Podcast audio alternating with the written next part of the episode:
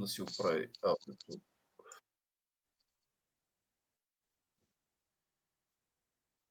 Чувате ли ме вие? Да, чуваме перфектно.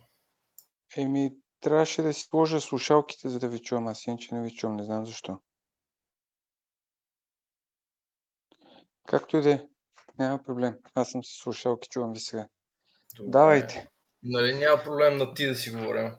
Еми, даже предпочитам на ти, защото иначе много Да. натоварващо е. А, аз не съм свикнал на вие и а, ще се бъркам, защото с никой не си говоря на вие. Няма, няма. И сега ще е така, така. В ежедневието си. Да кажа Кажи. няколко неща, нали, защото аз говорих с Цончо. А, той горе-долу знае как ще протече нали, целият разговор. В смисъл само някакви хора ще може да го говорим. Нали. Водещия ще, ще е Моджо. Той нали, е, такова, някакви въпроси, които ще зададе към, към Цончо. И оттам нататък а, просто ще отговаря на тях и който иска да пита нещо друго, нека пита. И междувременно, ако има някакви други въпроси в а, чата, който иска да ги задава и по-нататък ще ги зададем и тях. Само молбата ми е една. Питате, няма неудобни въпроси. Ще отговарям на всичко, само да не се повтаряме. В смисъл, сега отговарям на нещо, да не стане след половин час отново да се връщаме на там, за да не губиме време. Иначе давайте, каквото искате, питайте, няма проблем. Так, Като имаш преди, че не сме журналисти и Ами не, журналисти, не журналисти, няма проблем, аз нямам притеснения да отговарям, Не, не, нямам, имам нямам предвид, какво имам да крия. Не, имам предвид като качество на разговора, нали? Не, виж се, аз а, хората, които си мислят, че са нещо особено, като са влезнали в политиката, обикновено много лошо курвокрушират. Аз не съм си скъсал връзка с реалността, нямам никакви притеснения да си говоря с абсолютно всеки и дали някой журналист или не, даже а, голяма част от а, хората, които сме във Възраждане, рушиме митове, защото много хора си мислят, че са някакви много специални, примерно някаква политическа кариера, някакъв политически фактор въобще не ме интересува, защото са някакви пълни кръци мошеници. Чисто човешки уважение, да, но нищо повече, нито ме респектират, нито нищо от своя страна. Не очаквам никой да ме гледа по-особено или това, че съм на някакъв пост момента. чувате ли ме? Днеска съм там, утре ме няма. Който не променя отношението ни към, Да, трябва да имаме лично уважение един към друг, така че Еми, няма никакви трябваше да си притеснения, сложа няма проблем да си слушалките, за да говорим ви на чувам. ти. Аз иначе не ви чувам, Няма проблем да питате това, което ви интересува. А, далеч съм обаче от мисълта, че с този разговор може да изчерпиме цялата ни управленска визия за това как да оправим държавата и в момента в рамките на 2 часа аз да ви обясня как ще оправим държавата. Няма как да стане. Това е нещо, което изисква много време, анализи, да седнем, да почнем отдалече, да се въртаме назад, да, да ходим напред, да обясняваме Ще стъпка по стъпка. Така че Нали, не да очаквате, че ще си ви разясня в рамките на един, два или повече часа нещо, което изисква доста задълбочен анализ. Така че, каквото мога, ще ви отговоря без никакви притеснения. А и може да сте Да. сигурни, че ви казвам това, което мисля. По никакъв начин няма да ви казвам това, което искате да чуете. Може да не ви харесва това, което искате да чуете, като визия или това, което мислиме ние, или това, което мисля аз в частно качество, но пък го мисля аз или е визия на възраждане, така че няма нищо лошо в това, че вие не сте съгласни с това нещо, както и за вас не трябва да е проблем, че аз имам различна виждане на нещата. В крайна сметка ние сме различни хора, имаме различни виждания за нещата. Това не трябва да ни разделя или да ни отблъсква, напротив, трябва да ни събират нещата, за които имаме обща визия. Та, Съгласен съм и по-скоро да се опознаем малко все пак. Тук имаш Еми, господаватели. Да, да, да, да, няма нищо лошо. Ние затова, между другото, а, сме едни от малкото хора, които правиме постоянно открити срещи. Под открита среща разбирате в града Хикс или в квартала Хикс, казваме ден, час, както е сега случая с вас се виждаме и там може да дойде всеки. Нали, всеки да пита, слуша каквото има да кажем, дали примерно ако съм аз или ако е Костадин, слуша каквото имаме в началото се каже, после са въпроси. Никакъв, това е един вид открита среща, който ние правиме абсолютно навсякъде из цяла страна. Не всеки е готов от- да отиде на такава открита среща в другите политически партии, защото някои имат а, мърсоти в сегашното си битие на политици или в предишните си години на управленци или а, някакви срамни неща, които да скрият и не искат на такива срещи да ходят. Ние нямаме такива проблеми и аз затова, като ме поканихте да се включа в този чат, веднага потвърдих, че няма никакъв проблем. Уточнихме само деня, даже то беше миналата седмица го уточнихме деня и толкова няма проблем.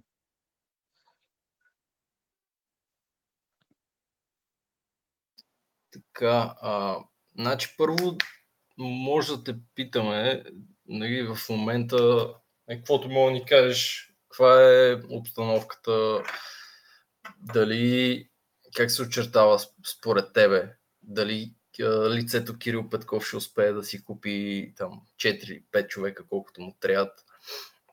Каква ти е твоята... Ето сега ви, сега ви отговарям директно. Ще отговарям ви директно. А, нещо, което не сме го писали днес, не сме го обявили официално. Утре ще дадем пресконференция в а, БТА за това нещо. Затова ще ви моля да не го пишете. Нали? То, то, като кажеш нещо повече от двама човека, като го знаят, то някак се пази тайна, но да, в крайна сметка да поне да не го пишеме. Да, не, сега просто да не го пишеме.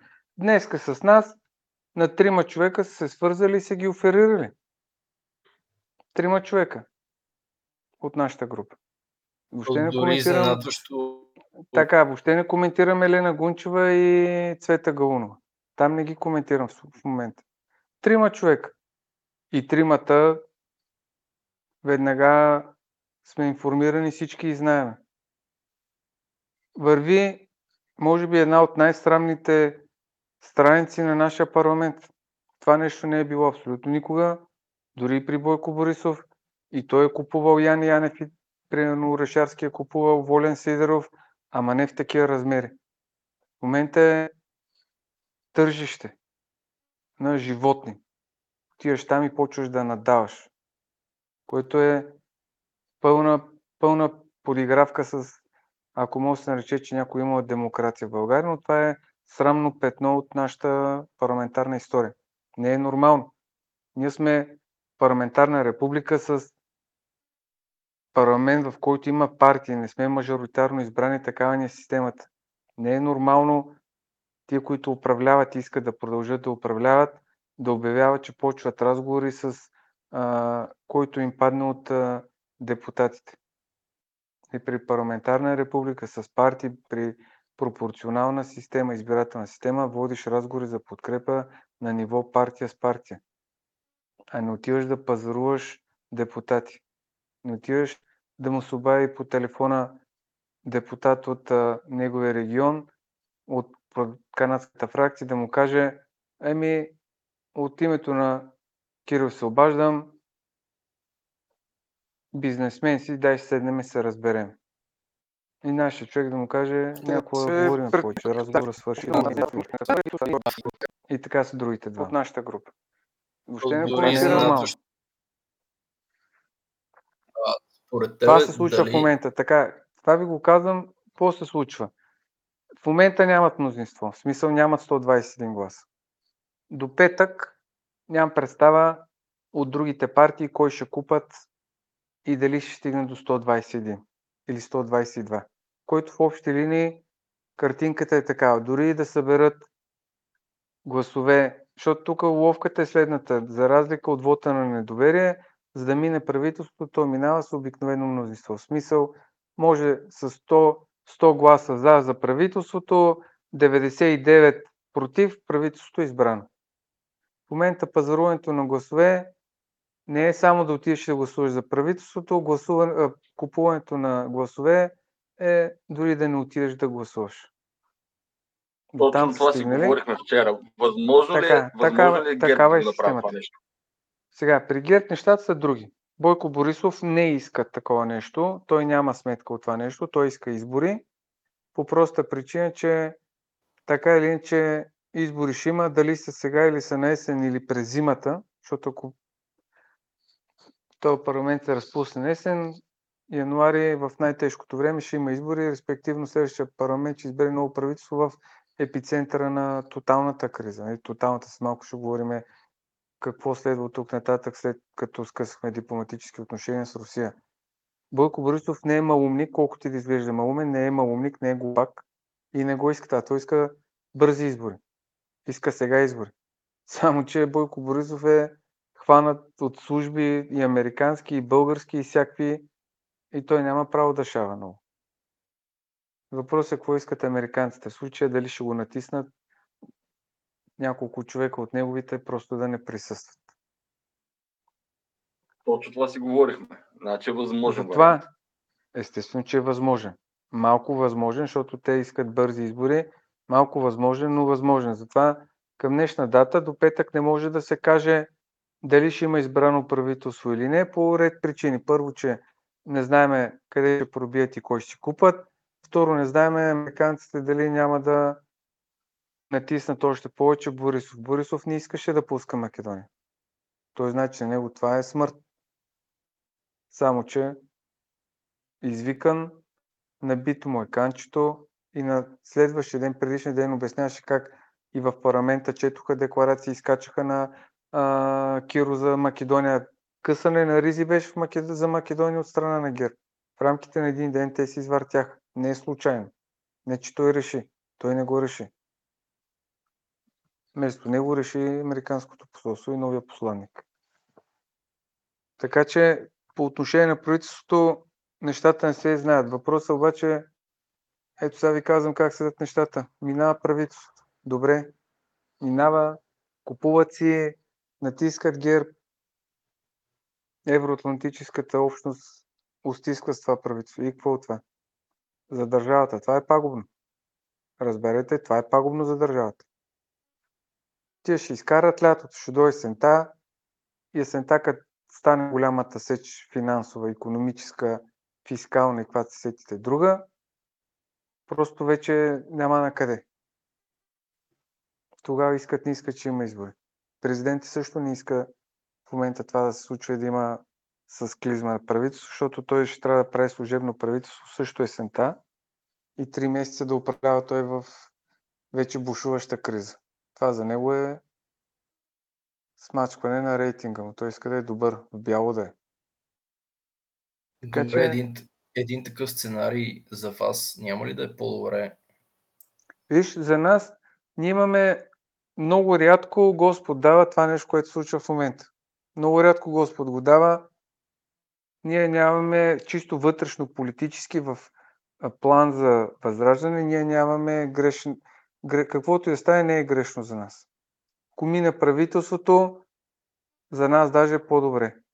За нас е по-добре, ще стане още по-зле. И хората ще осъзнаят, че с партии, които се кълнат в, в евроатлантически ценности, обясняват, че имаме общностни интереси преди национални интереси, защото тези хора от трибуната това обясняват. Те не го крият, което е най-хубавото и най-лошото и най-гротесното. Те не го крият, те обясняват, имаме общностни интереси. Защото когато почна началото на зимата да работи правителството и започнаха цената на електроенергията да става космическа за бизнеса, на Сен Василев лично аз съм му казал, че това нещо трябва да се сложи край с продаването на либерализираната борса. Той каза, ама ние имаме общностни интереси. Вие какво искате да излезем от либерализираната енергийна борса ли? Аз му казвам, ми да, той каза, ема вие тогава утре ще поискате да излезем от Европейския съюз. И аз казвам, да, точно това ще поискаме. Той каза, аз нямам какво да коментирам повече с вас. Ние имаме вика общностни интереси. Така, чисто и политически погледнато от страна на Възраждане, потъвайки в още по-тежка, колосална економическа криза, тия всички ще бъдат изметени. Само, че на каква цена? На каква цена? Затова е по-добре да си заминават, да отиваме на избори, каквото е решил българския народ в крайна сметка. Затова, какъвто и вариант да дойде, много рядко се случва това, но за нас в момента няма лош вариант. Ако има избори, добре е дошло, защото ще имаме в пъти по-голям резултат. Ако няма избори, на есен просто ще ги пометеме. По-скоро на зимата, защото ако откарат до есента, три месеца и посред зимата ще има избори. А, добре, Цончо, вие подготвени ли сте за този голям резултат, който, нали, Да, той е виден смисъл. Абсолютно, да. че ще се случи. абсолютно. Абсолютно всичко е готово. Така, това, което стана сега, да хванем на удобните въпроси, които със сигурност всеки един ги има, не само при вас, то в цялото общество. Това, което стана с Елена Гунчева и това, което се говори и всички знаят за а, другата госпожица. Госпожа, госпожица Гълнова, Цвета Гълнова. Така и двете са граждански квоти. Двете са от няколко месеца преди изборите. Едната под формата на това, че е инфлуенсърка, разпознаваема личност в а, Фейсбук страните и никой е повече извън Фейсбук, но с ясни, точни позиции по редица проблеми. Затова беше включена гражданската квота на Възраждане и на президентските избори, и на парламентарните избори. Другата, 23 годишно перспективно момиче, европейски шампион за младежи по шах от Велико Търново, никакви притеснения за нея. Човек, който би трябвало те първа да се развива и с тази цел беше втора в листата. От пролета във Възраждане. Всички други, които са били листите всички, които сме във Възраждане в парламентарната група, сме хора, които се познаваме от, да не кажа голяма дума, поне от 10 години. 10 години. И тя приказката нали, с някой, като издадеш една турба сол, може да кажеш много неща за него. Ние нямаме проблеми. Две граждански квоти, две издънки. Да, стана това. Обаче от друга страна, ние нещо променили ли сме в политиката си? Не. В посланието променили ли сме нещо? Не. Отстъпили ли сме за еврозоната? Не сме. Отстъпили ли сме за зелен сертификат? Не. За американски бази? Не. За НАТО? Не. Искаме ли оставката на правителството? Искаме. Продадохме ли нещо? Не. Две граждански квоти ни издъниха. От тук нататък извода е един. И не сме си го направили. Граждански квоти повече във възраждане за парламентарни избори няма да има. Ама известен си, ама свестен си, хубав си, разпознаваем си, добре, но след това в изпълнителната власт, а не в законодателната, защото когато гласуваш на някой доверие му дадеш възможност да е на управленски пост в изпълнителната власт, възоснова на това, което има като професионален опит, като доказан професионалист, където и да било, ти можеш в следващия момент, когато си издъни и направи нещо такова, което е Елена Гунчева към момента, да го уволниш и да го махнеш и да го дадеш на съответните органи. Когато обаче си в парламентарна република и в парламента, нищо не мога да му направи. Вие виждате какъв цирк се разиграе. Ще напусна, няма да напусна. Няма да гласувам за правителство, днеска казва, ще помисля. Така че изводите сме си ги направили. По, по отношение на листите, листите са ни на 99,9% готови. Всеки един момент. Вече. И няма никакъв проблем за това нещо. И листите са изцяло от хора, такива каквито в момента не виждате нас, 11-те, които сме без двете госпожици. Между другото, във Възраждане абсолютно нямаме нито един човек и ние не, просто не сме притегателен център за хора, които са социално, така да кажа, неудачници. В смисъл, че хора без професии, някакви хора, които не са постигнали нещо в живота си или не си изкарват прехраната с личния си труд. Всички хора във Възраждане, които са дошли, са дошли за да си оправят държавата и да дадат нещо от себе си. Няма хора, които са дошли във Възраждане, за да търсят работа и на някой да му намираме място някъде. Така че, включително и нашата парламентарна група, всеки от нас е бил на управленско ниво някъде да работи или в частния бизнес. Има няколко човека в нашата група, които са ме казано богати. И то сериозно богати, защото имат сериозен бизнес. Личен. Вече го нямат, защото са го оставили, но факт е, че го имат. Така че за листи сме готови просто няма това, което стана, обица на ухото, граждански квоти повече не. Толкова.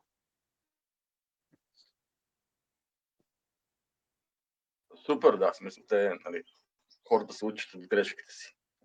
Браво. Това, което а, ще да те питаме в а, самия парламент, нали си говорите с други депутати, а, има ли от други групи депутати, с които имате приказка, имам предвид, които за някои неща на не публично, но така усеща, че са на вашата страна? Сега, ето сега съм пределно откровен и ясен. Чисто човешки, като от човешка гледна точка. От това да не се държиш просташки, гаменски и вървейки да псуваш хората, които върват срещу тебе, ние имаме съвсем нормални човешки взаимоотношения. Добър ден, добър ден. Довиждане, довиждане. Нищо повече. А, истината е, че обаче от там нататък ние сме в, как да ви кажа, в окопна война. Около нас сме заобиколени само с хора, които са готови да продадат държавата си за евроатлантически ценности и за общностни интереси. Няма как с тия хора а, да имаш нещо повече от това чисто човешки да го поздравиш или да му кажеш добър ден или да го питаш, ако той те пита как си, да му кажеш добре съм ти как си. И до там. Обаче, всяка една от тия парламентарни групи има хора, които сами по себе си са в частен разговор, виждаш го, че той мисли нормално. Аз ще ви кажа. В групата на ДПС има ето, Чубанов. Той е бивш финансов министр при Орешарски. Ами този човек в частни разговори той ти обяснява, защото той е преподавател по економика, той ти обяснява как еврото, ако влезе в България, е смърт. Смърт. За економика, за бизнес, за инфлация, за абсолютно покупателна способност, за всичко. Само, че в частен разговор. И ако сега го питаш, той ще отрече това, което ви казвам. И е нормално да го отрече. Само, че като отиде да гласува за въвеждане на еврото, как ще гласува? Естествено, че гласува за. Същото нещо го има и в демократична Украина. А и там да не посочвам имена, защото още по-брутално става. И те са против еврото. Има хора от тях. И ти обясняват точно това, което нормално мислиш човек ти казва, защо не трябва еврото да е България. Да, седиш и говориш такива неща. Но в същото време знаеш, че този човек ще отиде след 5 минути, ще гласува и ще загроби с гласа си. И какви взаимоотношения да имам аз с него? Освен да ги презирам в политически план. Ние сме в окопна война. Това е истината. Окопна война. Всяка една парламентарна група има, да, сами по себе си хубави хора. И аз затова има една приказка, която тя е така доста цинична и доста нелицеприятно, но е факт. Не ме интересува дали си добър човек, интересува ме дали си добър българин. Аз си казвам по някой път, някои хора се обижат, като я кажа, приемате за много голям шовинизъм това нещо, но е точно така. Историята на България е пълна с добри хора, които са направили така, че да ни разкажат играта. Било то чужденци или българи. Просто са ни разказали играта. Като се го гледате около нас, сами по себе си, може би читави хора. Може би, ако погледнеш дори в ГЕРБ или в ДПС има хора, които са дали стотици хиляди за лечение на деца или за други бедни хора, ма сами по себе си пак ни загробили като държава. Това прави ли го добър българин като, е, като изверг? Ми не го прави. И не ме интересува дали е добър човек, интересува ме дали е добър българин. Това е за взаимоотношенията ни. Всички са ни национални врагове. Това е някакво си говорим. Иначе като в лично качество, от човешка гледна точка, за част от тях уважение. За голяма част от тях дори това няма. От моя гледна точка го казвам. Въпросът е политическата класа в България. Какви са и купена, истинските... Купена и продадена. Купена и продадена. Купена Какви и продадена, истинските... назначена. Назначена. Вижте, Що... целта против възраждане беше точно това да не стигнем до там, къде сме в момента, защото беше ясно какво ще стане. Те го знаеха. Беше ясно, че ние влеземе ли веднъж вътре, ще стигнем до момента, в който да сме над 20% в рамките на половин година и стана точно това. Това беше ясно и ние го знаехме и те го знаеха. Затова и се заведе делото ние да бъдем забранени. Само заради това, за нищо друго. Просто защото всички тези хора са назначени. На вас направи ли впечатление Слави Трифонов два дни преди да спечели изборите, летните избори, два дни преди да спечели изборите, той направи едно заявление, в което се закле в евроатлантическа вярност. Обясни как България трябва да стане част от еврозоната, как България трябва, тогава не знам колко от вас спомнят, той каза, България трябва да се съгласи да пусне Македония в, е, в Европейски съюз, но САЩ да дигнат визите за нас. Извинявай, той продаде на приказките си веднага Македония. Сега е против, ама тогава говори друго. За ГЕРБ, за ДПС, за канадската фракция, какво да коментирам? За БСП, какво да коментирам? При положение, че преди 4 месеца внасяме законопроект за а, премахване на американските бази, защото договорът там е ясен. След там 10 години на използване на базите, двете страни могат да прекратят договора с едногодишно предизвестие. Такъв е договор, ние го четохме. И ние направихме законопроект, който парламента взима решение и задължава Министерски съвет да уведоми американската страна, че имат една година предизвестие да напуснат България и да освободят базите. Еми, най-яростните противници на това решение на парламента беше парламентарната група на БСП. Най-яростната. Най-яростната. Какво да коментирам БСП? И така са абсолютно всички партии. Те не го крият. Вижте, те не го крият. Те са всички с един команден център. Те явно живеят с мисълта, че не, явно, не, явно не те живеят с мисълта, че за да бъдат фактор в българската политика, трябва да са точки гамес в ембасито да отидат на килимчето. И така правят. И така действат. С тази презумпция. Е, ние влезнахме и разритахме кочината. И се оказа, че някой може да отиде, светая светих на българската държава, в случая при парламентарна република, това е парламент, и да каже, искаме да премахнем американските бази. Това е, кой си го е позволял 32 години? Никой.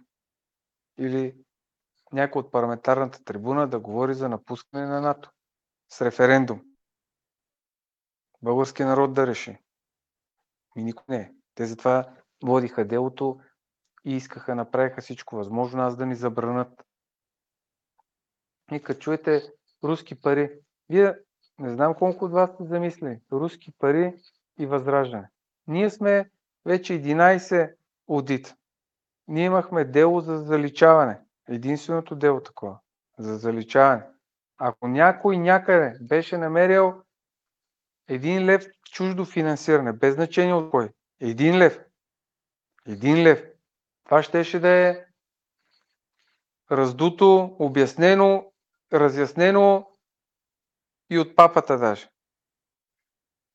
Няма такова нещо. Костадинов му е правена лична пълна данъчна ревизия. На него. Добре, на него добре. Ми на майка му и на баща му. Ами на жена му. И там, по същия начин, никакви нарушения. Какви финансиране, какви петля. Хората, които получават милиони от, официално от Америка за България, която е собственост на Държавния департамент. Мамка му, Христо Иванов преди две седмици заяви публично, че ходил да съгласува дигането на ветото с френския посланник. Той го каза. Те говорят за финансиране от чужди държави.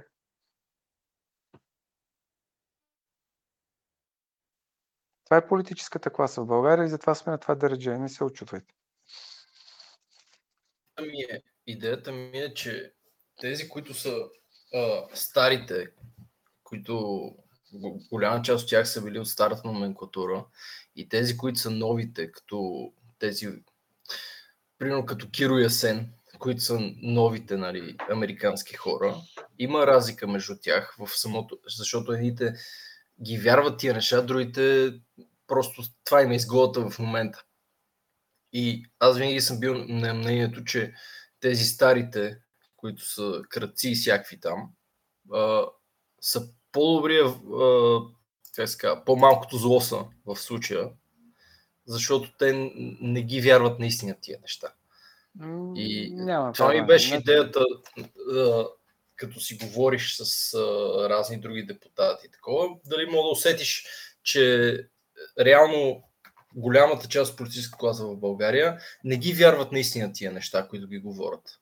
Защото аз съм Да. сигурен, че Киро наистина ги вярва тия неща, които ги говори голяма част от тях. Говориме за тия евроатлантически ценности, толерантности и така. Не, не, не бъркате. Няма такова нещо. Това са хора, които, а вижте, там, там нещата са поставени така. Ние ви слагаме да, да сте в парламента и да определяте политиката на България в международен план, да държите евроатлантическите ориентири по отношение на еврозона, на Европейски съюз, на НАТО, да сте верни, предани и по никакъв начин да не поставяте на съмнение това, което си иска за основните неща. Срещу това получавате възможност на местна почва да крадете безконтролно това, което може да смъкнете. И те това получават години наред. И просто сменяват играчите. Играта е една и съща, цирка е един и същ, просто от време на време сменяват играчите. 12 години Бойко Борисов си разиграваше коня, предан Евроатлантик, всичко предано, стигна до там да има едни масови протести срещу него. И какво стана последната една година? Той щеше да бъде свален една година преди му изтече мандата. И точно тогава той отлетя с Каракачанов, отиде в САЩ и се върна с благата вест, че плащат авансово 8 самолета. Демек 8 чертеж. И той си откупи, той се откупи, за да може да управлява още една година. И те му даваха да продължи, каквото може да смъкне и да краде. И за сметка на това той плати, откупи си това нещо. С Киро абсолютно също. Ето. Ние продължаваме 7 месеца да купуваме за Лукойл петрол, руския петрол тип Урал, високо сярния, който ние нашия Лукойл не можем да му доставяме бренд, да кажем, да вземем арабски петрол и да почне да работи. Трябва целият Лукойл да се преработи в рамките между половина и една година технологично да сменят целите технологични линии, как да се преработи, защото руския петрол е специфичен, той е високо сярен и не, не е като другия. И ние получаваме петрол, който е на 70-80 долара с отстъпката. Или 90 прекосили без голямата отстъпка. А имаме гориво 3,50. Къде идва разликата? Разликата идва в въпросния един лев, който прибира един човек от правителството и очите нагоре по веригата. Обаче от него се иска на кради от Лукойл. Смъквай. И от него се иска обаче евро. Няма евро. Ще, няма вота това, което иска Валерин. Ще въвеждат евро. Да, ще въвеждаме евро. Либерализиран пазар на енергетиката. Ще изнасяте ток на либерализирания пазар, да може да крепите енергийните баланси на съседните държави. Вакцинация. Ще правите вакцинация, защото хвана целия свят там малумщина. Аз ходих при Киро, когато беше протести, когато на Костадин го сложиха под карантина и не можеше да, да излиза, когато направиха на карантина на целия консултативен съвет при президента, очакваха, че протестът ще се провали, защото като го няма Костадин, те очакват, че възраждане ще рухне и се покаже, че не е така. Та, от тях се иска да изпълняват основните задачи, които са спуснати, оттам нататък им се дава да краде. Абсолютно също. Е така 32 години. Просто сменяват играчите. Обаче просто в момента има пренареждане на световната игра и Киро Шмекера, барабар там с другата канадската фракция, попадна в момент, в който размесването е колосално и изтърваха възраждане да влезе в парламент и това вече е бамеката на цялата схема на това, което случва. че няма разлика между Киро и БСП. Ако не си мислите, че не вярват, просто трябва да влезете вътре да видите как бранат евроатлантическите ценности. Няма разлика. Няма проблем. Абсолютно никакъв проблем няма.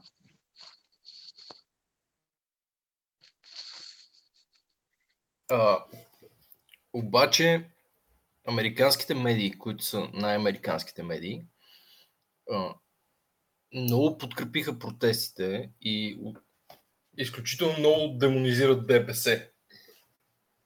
Ама сериозни кампании правят срещу ДПС. И то нали, Капитал, там, Дневник, BTV също като цяло. Американските медии а, Ама има... бъркате, това, това за, ви, вижте, бъркате, това за ДПС не е лошо. ДПС не, разли, не разчита на на хора, които четат американски медии, четат и гледат американска, американските телевизии като нова. Не знаете собственика на нова кой е от половин година. Бившия шеф на ЦРУ. Така че за, това за, за ДПС не е някаква драма, не е някакъв проблем. Напротив, даже те изличат дивиденти. Това, защото обясняват на своите избиратели, ето ние пак сме най-лошите, те искат да ни смажат, искат да смажат вас, да нямате глас. Ние ще ви пазиме, подкрепете ни, вземете тия пари. Така че това за тях не е някаква драма.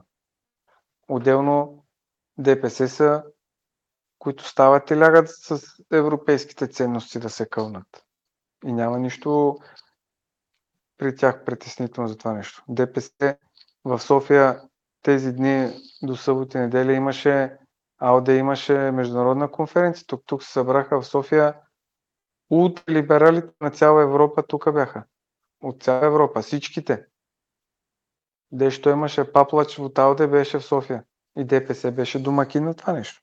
Ма ДПС имат заместник председател на АОД. Така че това за тях не е проблем. Едните ги лаят, те си върват напред с тях заедно. И толкова. Въпросът е, че прекалено много демонизираха ГЕРБ и ДПС, от Демократична България специално, което от една страна им прави проблем на тях, че те в бъдеще ще понесат а, доста последствия от а, някаква коалиция с тях. Вижте, няма никаква разлика същите кръци, каквито са ГЕРБ и ДПС, са демократична Украина. Абсолютно същите кръци, мошенници, далавераджи, схемаджи, да източват държавата, фирмите, държавните фирми или да печелят обществените поръчки. Същите. Само, че са може би 2, 3 или 10 идеи по-голямо разложение, морално разложение и носят моралното разложение с тях. Демократична Украина. И аз това им го казах и им го казвам често от трибуната и тези това много ги боли. Те са еманация на всичко, което може да е най-лошо да се случи в българския парламент и в демократична Украина. Да, е, тук вече може да се съгласиме напълно, че те са най-голямото зло от всички партии. И ами не, аз съм им го казал и на тях, аз нямам преценя да го кажа където и да е било. Същите кръци, същите схемаджи, които носят в пъти по-голямо морално разложение като ценност. И затова беше в петък гласувахме закона, който от тях ги заболя най-много. По, по тяхно предложение беше вкаран, тяхния министр вкара закона за наказател, в наказателния кодекс, едни промени за, имаше там за най-различни графи променяха от наказателния кодекс, обаче вътре беше и за педофилите педофилите, които и сега по закон до сега до петък бяха с условни присъди. Голяма част от хората, които са съдени за, ако може да се каже, че са хора, съдени за педофилия, една огромна част от тях винаги са разминавали с условни присъди. Огромна част от тях. Много рядко някой осъждан, той вече е тотален извер, който е, се е гаврил с децата. И ние поведохме титанична битка на четири комисии каране, ама жестоко каране, това нещо да не стане. Викахме организации, семейни организации, на майки, на деца, на каквото се сетите за това нещо. И в крайна сметка, от страх, че ще стане грандиозен скандал заради нас отново, се прие да няма условни присъди за педофилите. Е, това е моралното разложение, което носят демократично край. Защото ЛГБТ, последният да затвори вратата, се бори за легализация на педофилията. Има държави вече в Западна Европа, в които това е напълно законно и се обяснява как това е нормално. И когато България се приеме закон, който е да няма условни присъди, представете си тия изверги, какви обяснения сега са писали, какво са отдавали на тия, които ги спонсорират, как така са допуснали в България да има това нещо, да има, услов... да има ефективни присъди. Е същите кръци и мошенници.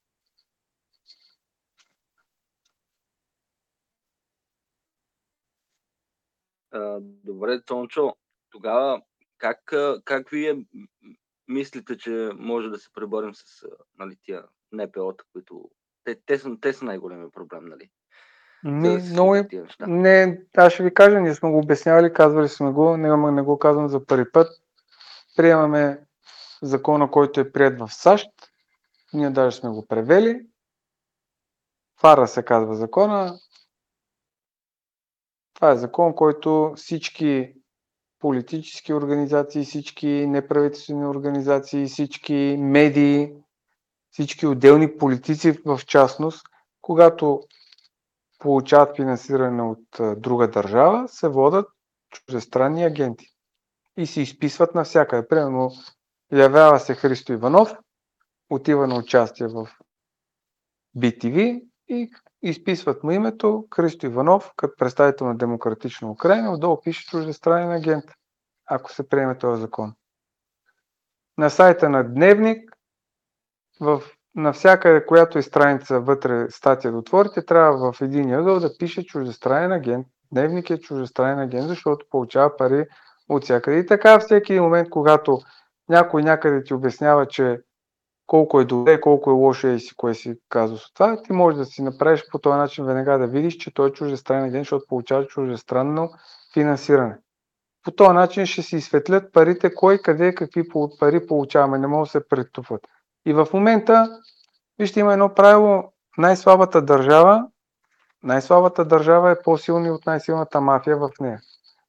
Дори нашия разграден двор, каквато е а, ни, ако сега министър-председател е Костин Костинов извика всички служби, шефовете на всички служби, им се каже да бъдат докарани всички разработки за чуждестранните агенти и всички, които са получали пари финансирани от чуждестранните фундации, точно за половин час всичките тия хора ще бъдат с имената си, с доказателствата, какво са правили, какво не са правили. Стига да има обаче политическа воля за това нещо. И оттам нататък, когато имате и разследване, и ще почнат да лъсва доста неприятни неща. Е, така си се направи. И точно така ще стане. И това ние нямаме друг избор, за да не го направим така. Да, това ще предизвика не се какво ще предизвика? Ще предизвика нарушаване на човешки права, Европейския съд, Европейския парламент ще осъжда това нещо, но ние нямаме друг избор. Какво да правим? Както в Польша. В Польша им казаха, че по тяхна, тяхната конституция не въжи на фона на Европейската конституция. Поляците казаха, ми гледайте си работата. Не почнаха да ги наказват, да ги глобяват. Поляците казаха, вече повече от една година плащат си глобите, обаче тяхното законодателство е над европейското. Еми това трябва да направим и ние. Също прави Орбан. Не е нужно да измисляме топлата вода. Не дайте мислите, че ние нещо много, много ще измисляме. Просто има добри примери, които трябва да се приложат и тук. Това е за, за НПО-тата. По същия начин е, дерегистрация. Всички НПО-та се с законова норма им се маха регистрацията и почва да се регистрират на ново. Това е най-чиста форма за бързо пресяване на кое НПО какво е. А това няма ли вратичка в това? Защото фирми, които са регистрирани в България, когато, примерно, Лоутопия финансира София Прайд и, примерно, една трета от финансирането, не една трета, но една пета, примерно, идва от Лоутопия, което е българска фирма и по този начин нищо не мога да направиш. Ме, нека си финансират. Друг е въпросът дали, дали ще получат разрешение да отиде въпросния прайд да се провежда. Нека си го финансират. Ма се проведе ли? Е въпрос. Обаче другите им дейности продължават да си работят. На кой? А, еми, на, на същите тия НПО-та, които издават Ама не ти казвам. Ами, си, те ще си издават, ако им се даде. Ние говорим, тук сме в хипотезата, когато законодателната и възраждане има мнозинство в парламент и това мнозинство е избрало правителство. Тогава това, ви, нали, това казах. Всичките НПО-та има форми, под които първо се приема закона ФАРА за чуждестранните агенти, второ регистрация и дерегистрация и на нова регистрация на въпросите НПО-та, да си докажат въобще всичко на ново, да се регистрират на ново. Утопия не е НПО, Утопия е фирма. Нека има право да се финансира който иска. Нека си ги финансират. Въпросът е дали ще има, дали някой ще им разреши да провеждат въпросното сборище.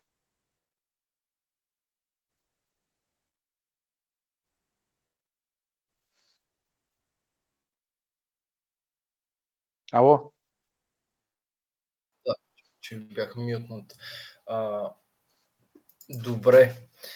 Значи забраняваме конкретно прайда. Въпросът е, че всяка една дейност, която всяко едно НПО извършва. Чай да аз казвам, казвам, че прайда, като прайд аз лично, не смятам, че това е нормално да се провежда. Аз нямам нищо против хората, които имат някаква друга сексуалност, само че си я правят в къщи да си правят каквото си искат, но не е да парадира с това нещо. Това противоречи на всякакви етични, морални норми, които на мен ми накърняват чувствата. Защото трябва да гледаме, че само те са накърнени. Предвид, имам предвид, че всяка една дейност, която всяко едно НПО извършва, трябва да се разглежда по някакъв начин. Само, само да ви кажа, не дейте да им казвате прайд, казвайте им гей пара, защото това им бърка в свитерите на тия всичките. Най-се дразнат да им казва някой гей парад. Те обичат прайд, защото прайд, нали, прайд в джунглата, едни лъвове седат и някаква, някаква сила. Те си гей парад. Това е истината. Айде да не казвам друг не гей, това ама айде некъде гей парад. Та, гей парада. Кажи сега за гей парада. Въпреки, че си сега да отделяме толкова време за гей парада. Другото, Мисля, което е с НПО, другото с, с НПО-тата е, примерно в съдебната система, също имаш много НПО-та, които обучават кадри. Ама това е недопустимо, човек. Вие разбирате за какво става дума. Това е гавра. НПО-та няма НПО-та. Америка за България плати преди две години и изпратиха Висшия съдебен съвет в САЩ на обучение. Американският департамент прати Висшата прокуратура на обучение в САЩ. Американската бюрократична машина, Държавният департамент, след като беше избран Гешев за главен прокурор, замина веднага на следващия ден или там след колко дни замина и седя един месец в САЩ на инструктаж. Вътрешният министр на България Цветан Цветанов периодично ходеше на инструктаж под това, че ходил на обучение в ФБР и в ЦРУ. Това е купуване и нагласяване на влияние. Няма НПО-та. НПО, това е Държавният департамент. Америка за България е Държавният департамент на САЩ. Това не е НПО, обикновено НПО. Аз и ти може да си направим едно НПО, да си го регистрираме и да, ние сме НПО. Ама Държавният департамент, като регистрира НПО, вече е Държавният департамент. И като прати съдиите на България, висшите съдии на обучение в САЩ, на кой ги праща? На инструктаж. И когато Държавният департамент в лицето на Америка за България, заедно с а, а, Норвежкия фонд, преди две години правят обучение на полицаи от цялата страна за ЛГБТ и плюс правата и как да се съблюдават от полицията правата, това какво е? Това е намеса в държавния ни суверенитет. Не е нормално. Чуждестранна фундация, която е собственост на Държавния департамент или на Норвежкия фонд, да промива мозъците на българската полиция, прокуратура и съд. Е така. И това се приема за нормално. И ми не е нормално. Мислиш, че те имат вече мрежа вътре в България, която е с българи, с български НПО-та, които пак не ги взимат финансиране, но по този начин могат да това. Примерно с съдебната система взимат студенти, които ги карат на стажове в техни си такива неправителствени организации, ги уреждат на стажове и така нататък. И по този начин пълнат пълнат съдебната система с техни кадри. Се, само извинявай, че не те чух много добре. Питай само още веднъж да ми кажеш, какво ме питаш, че не те чух. Имам предвид за не просто това, че карат висше съдебен съвет на инструктажи, ами че сами, самите студенти ги дърпат да ги, да ги карат на стажове. Ама в, то винаги се започва български така. НПО-та. И по този начин Ама... си пълнат с, с кадри съдебната система. Което, Ама то винаги а... се започва така. То винаги се започва така има, тя затова е казано, една държава не е нужно да бомбандираш и да, да ги избиеш. На една държава трябва да унищожиш образованието, след което трябва да имаш търпение да чакаш. на една държава като нашата за 32 години унищожиха основното образование. Вие дадете сметка, замислете се, най-големите изверги във всяко едно правителство винаги са били министри на образованието. Най-големите изверги. Ево Денков. Но той е, той е процес, който това, за което в момента ти говориш, е точно такъв. Да, започва се от скамейката, да, почват да печелят проекти, да, в БАН най-големият това, което е света светих на българската наука, там ги държат с пари. Как? Защото са на много малки заплати и защото не получават достойно заплащане, за да водят нормален живот, достоен живот на учени. Те им казват, еми сега няма проблем, ще ви спонсорираме да издадете тази книга, ще имате хонорар, ще печелите 10 000 лева, условно казано. И той дава, казва, супер, е, бахте колко готино. И си издава книгата. И така издава две книги. И на третата книга те му я преглеждат, казват, ема сега тук това, което сте написали за, а, за происхода на България не е много подходящо. Той каже, що да не е подходящо? Е, сега не мога да обяснявате, че има славяни в а, происхода на българите. Той казва, той си ми, то па правилно, защо да не взема аз парите, кота. И, и се завърта колелото. Това го дам само като пример. И се завърта колелото. И в БАН, и в правните факултети на университетите, и в юридическите, в економическите факултети по същия начин. И се получава затворен кръг.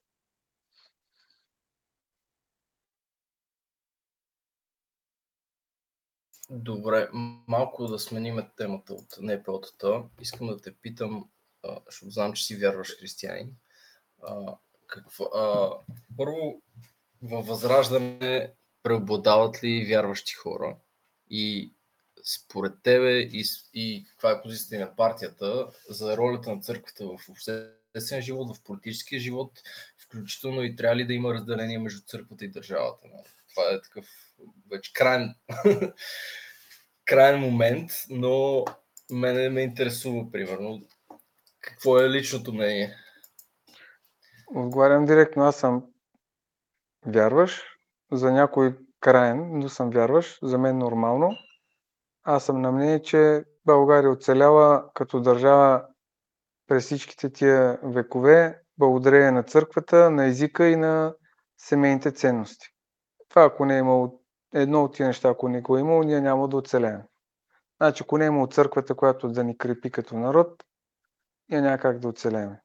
Ако не е имало езика ни, който сме имали български език, по същия начин ще ли сме да бъдем асимилирани и другото е семейните ценности в семейните, а, всичко започва свършва в семейството. Е, защото ние сме, няма друга държава в света, абсолютно няма друга държава в света, в която в най- най-бруталните си векове, в най-тъмните си моменти 500 години турско ръбство, селата ни сами са се облагали с десятък. 10% е било самоналагане на данъка, който всички събиран от най-бедния и от най-богатия, за да могат да извикат даскал, да има даскал в училището. Църквата е по същия начин. Кръгален камък на българската държава. Без църква, без християнство и без православие, за къде? Никъде. А, но аз не мога да деля един българин на това дали е християнин и дали е мисюлманин. Както има добри християни, които са уроди и не са българи, така има и добри мисюлмани, които са добри българи. Добрият българин не може да се дели на това дали е християнин, дали е мисюлманин. Това не променя факта, че ние сме православна държава и православието е кръгълен камък на нашата държава. А, в, по отношение на възраждане, не мисля, че трябва да има смесване между църква и държава. Не мисля, че трябва държавата се меси в църквата, както и църквата в държавата, но от своя страна държавата трябва по всякакъв начин да подкрепя църквата, а не както е в момента. Църквата се води, не знам дали знаете, църквата се води фирма и плаща ток като на фирма. Индустриален ток плаща. Църквите, манастирите, Сметките за ток са все едно някоя фирма си осветява Александър Невски. И плащат колосални сметки, са оставени самия се спасяват. И ние вече 8 месеца водиме колосална битка държавата да подкрепи църквите, с, да може да си плаща сметките за ток. Което не е нормално. Не е нормално да се водят фирми. Така че това е по отношение на църквата. По отношение на това, този въпрос често се пита за вероучение и за това, което трябва да се прави. Тук идва обаче има и друга гледна точка. Ако ще се въведе вероучение за, за християнство, нормално е тогава българите мисиомани да кажете ми дайте да, да въведеме и за мисиоманството децата да учат задължително. И сега има вероучение, нека да е доброволно. Тук е силата на църквата. Силата на църквата е да стане доста по-силна и да стане така, че да кара семействата да карат децата си на а, неделните училища, които имат на доста места, между не знам колко от вас знаят, доста църкви имат неделни училища, които се провеждат такива обучения. Тънък е момента тук с това нещо, но църквата е била, ще е и ще бъде кръгърен камък на нашата държава.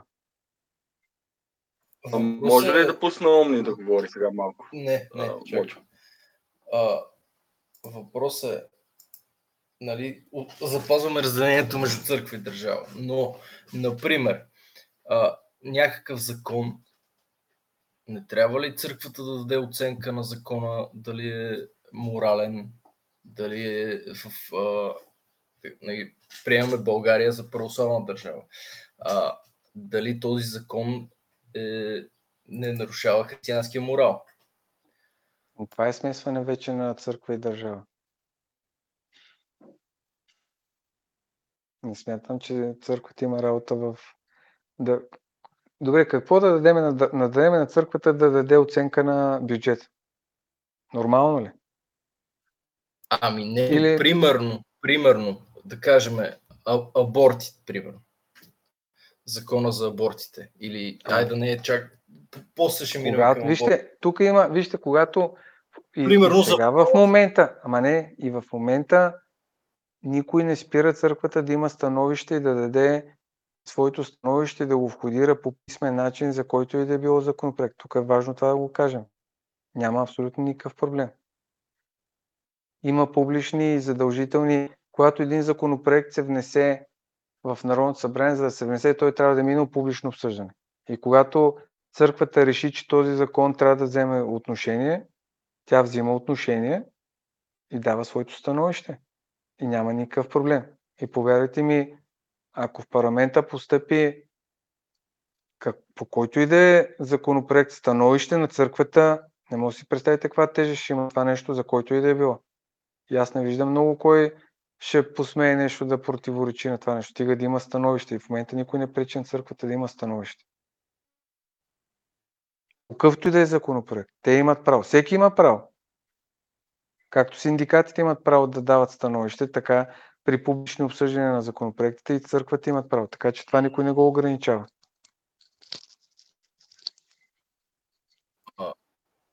Добре. А, то като цяло а, ми е интересно каква, какви са и позиции на места на държавата.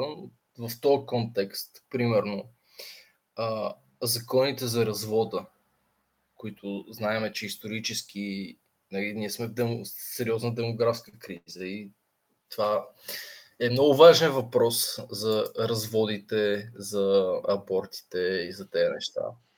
Имате ли позиция за примерно, законите за развода, да е по-трудно да се разведеш, както е било едно Вие, виж сега, ние тръгваме, слагаме, в днешно време слагаме каруцата пред магарито.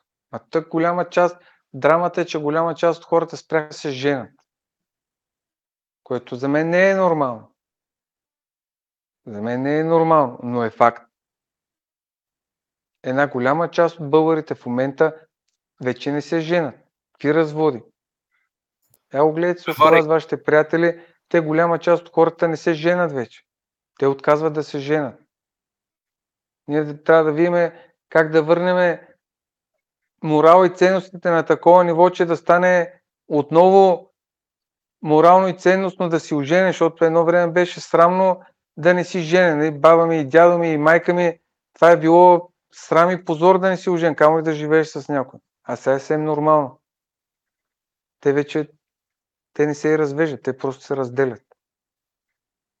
Та не е проблема това. Това са не лични взаимоотношения, които са по отношение да вземем. Дай да, да видим да направим така, че почнат да се женят хората, защото те отказват да се женят. Тебе държавата може ли да изиграе роля в това? И каква роля? Или трябва да се остави на църквата да, го, да се занимава с това? За кое? За насърчаване на браковете и семейните. Ама не, държавата не трябва да абдикира от, абсолютно ника, от нищо. Държавата не трябва да се отказва от абсолютно нищо. Държавата обаче не трябва да взима функции, които не са присъщи за нея. Но от своя страна, в това, за което в момента ме пита, държавата трябва да подкрепя по всякакъв начин църквата. По всякакъв начин, но да я подкрепя. И държавата трябва да прави така, че това нещо да стане отново норма, морална норма. Но то на сила не става. Сега, нали, ние можем да си говорим тук много неща, ама не може да накараш някой да се ожени. То на сила не става. Е, едно време е ставало, когато ВМРО е било ВМРО, не знам дали знаете, ама там морала и ценностите са били на такова ниво, което аз съм чел стария устав. Костадин го е препечатвал и го е правил печат на него и изкарал няколко хиляди бройки, има останали още няколко, но там, например, ВМРО е било държава в държавата. Защото говорим сега за морал. И се отива в едно село, влиза четата вътре, е, такива жена, не жена, ама живее жена, няма такива работи. До две седмици трябва да е омъжена. Ма не искам, няма не искам. Няма тук пари ясници да има. Морал е бил друг, обаче тогава времената са били други. В днешно време не може да, да прилагаме това, което е било тогава към днешна дата. Как ще го накараш някой служение? Така че има неща, за които не трябва да а, за мен са чужди неприемливи. Аз съм против тях, обаче от управленска гледна точка не може да се месиме там. Трябва да направим условия, за да се оправят тия неща. Значи директна, директни стимули някакви. Ами има много за... стимули, да, трябва да седне да се мисли. Еми да, винаги има стимули, за които да стане. Дори и финансови да са. Винаги има. Винаги има как да се направи. Стига да има желание. Стига да има някой, който да, да реши да го прави. Дори финансово, не е най-големия стимул да кажем финансовия стимул. Държавата те подкрепи, като ти се роди дете, ако си жени да ти даде 5, ако, ти, ако си жени за родено те ти даде 10 хиляди, ако не си жени да ти даде 5 хиляди. Условно казвам, сега го казвам на прима виста така. Или като че теглиш кредит, държавата да ти гарантира 1% от лихвата, ако си омъжена двойка или нищо не ти гарантира, ако не си живеете на съпружески начала. Има винаги, стига да има приоритети. Но това не става с принуда. Трябва да стане доброволно, всеки сам да си го избира. Това морал и ценностите не, се, а, не са нещо, което е така, отидеш на пазара да си купиш. И не стават от днес за утре най-вече. Добре, това, в този разговор а, за абортите имате ли някакво, някаква политика? Така, тази тема, тази тема е много м- изключително а, подходяща дума, сложна. Айде нека да е сложна тази тема. От една страна е всичко това, което знаем за което казва и църквата и християнството.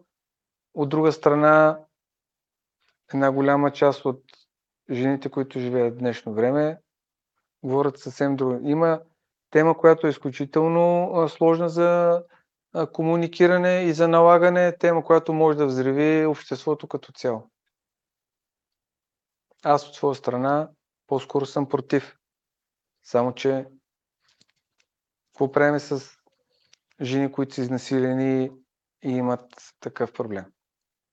Въпросът има ли някаква партийна не, нямаме. позиция на възраждане? Няма. Не, нямаме. Нямаме, защото както и навсякъде, тук е много двуполюсно цялото това нещо и затова нямаме позиция по това нещо. Знам, че тази тема е много такава предизвиква крайности. Тая тема не, не, тя няма а, средно положение. Или си в едната крайност, или си в другата крайност. Тук лошото е, че няма средно положение. Като цяло аз в лично качество, в лично качество, пак казвам, по принцип съм против.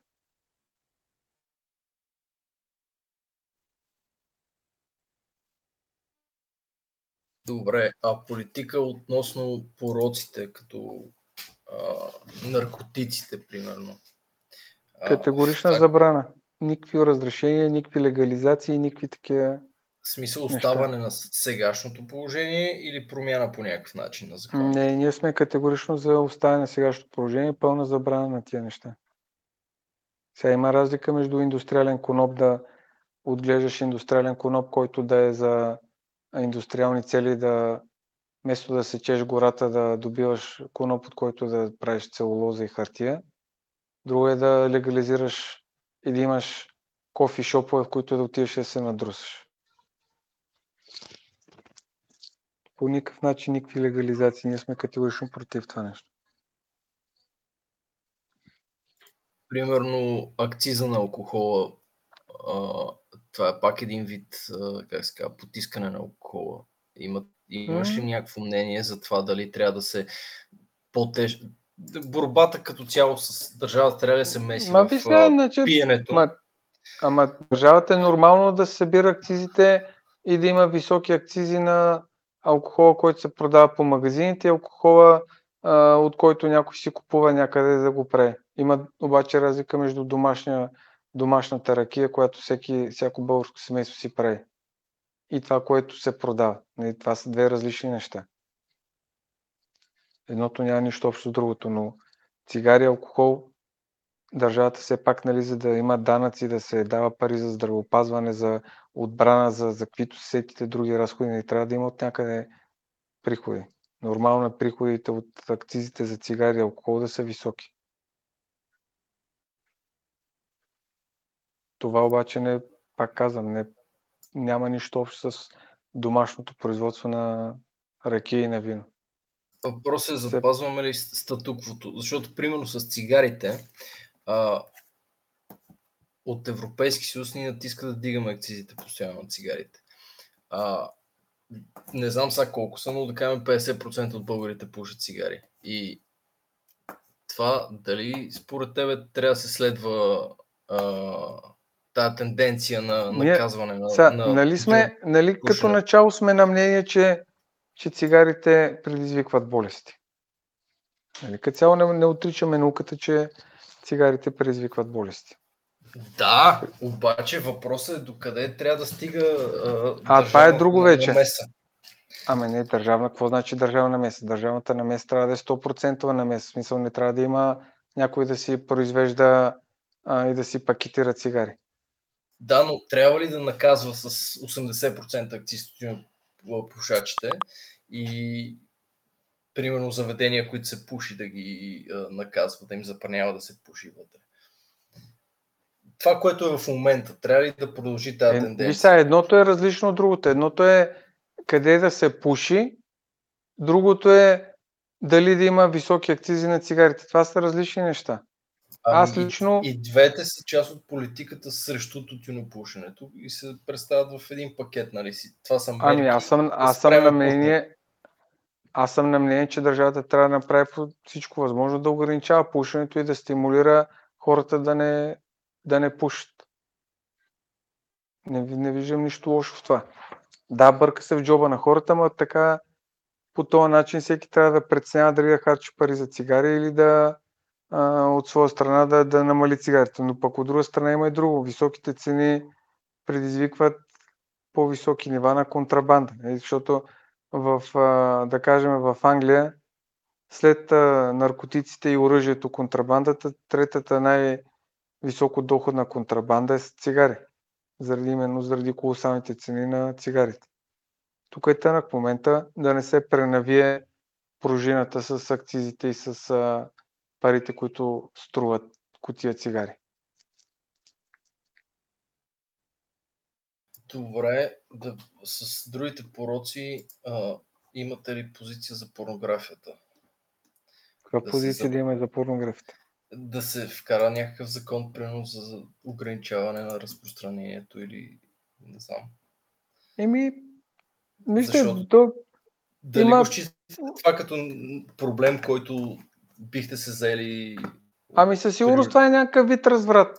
Трябва да се направят да, да излиза скъпо, за да го ползваш като услуга. Като това, например, ви се го казвам, това не, не, сме, не сме го мислили чак в такива детайли на там, но, но изтръгвайки по тая презумпция, която ме питате, това, по което може да се направи, за да не се стига до крайности някакви тип арабските държави да те преследват а, а, и да те вкарат в затвор за такова нещо, поне да си плащаш за това нещо. Тия неща всичките да са високо платени, да ти струва пари от джоба. Като ще искаш да, да, го, да го гледаш, да го плащаш.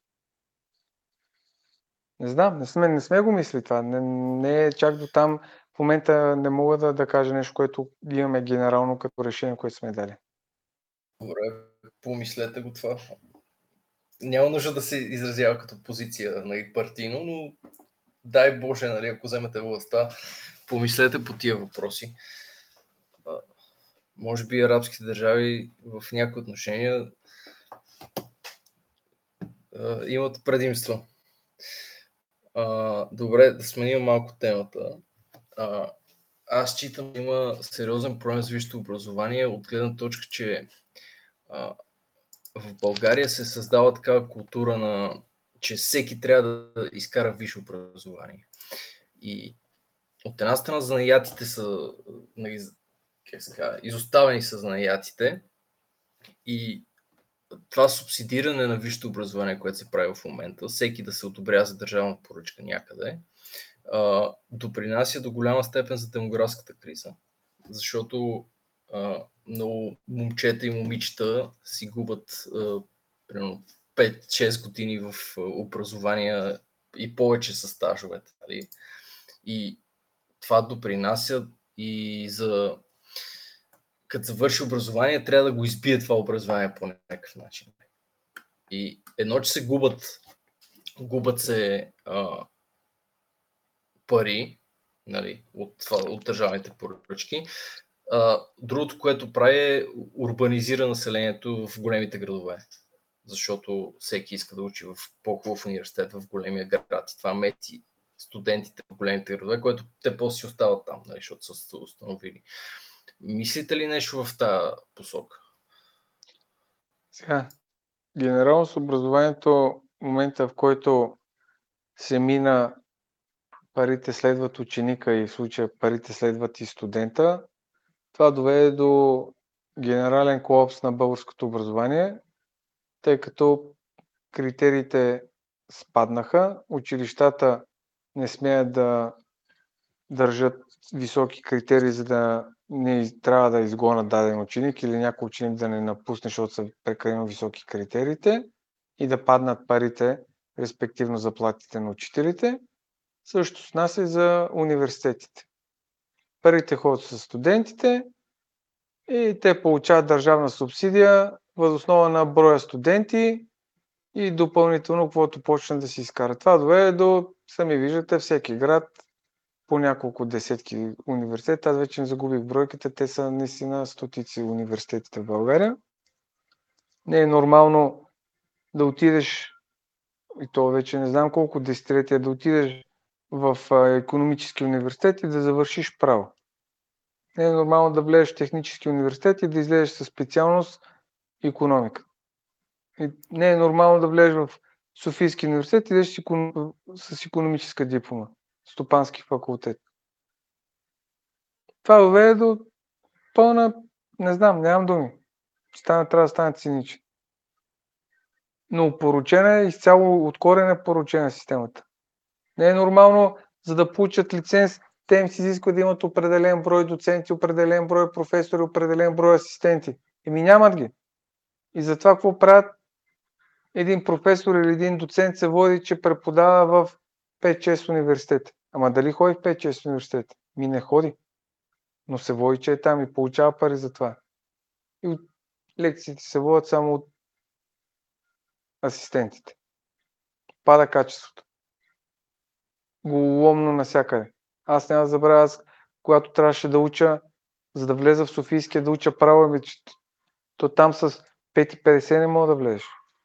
С диплома 6. Сега се влиза с 3,54. И няма проблем. Качеството е сриването навсякъде. Това е един колосален проблем. И ако искаме да си оправим държавата, няма как да не си оправим образованието. Като почнем от детските градини, минаме през средното образование и стигнем до висшето академичното образование. Колосален проблем. Обаче не е, няма как да го обсъдим в момента за две минути да кажа пет неща и, и да ви убеда какво точно и как смятаме да правим. Имаме точно ясно нещата, но, но основното е няма как да продължи системата, парите следват ученика и студента. Това води до просто количество, а не качество.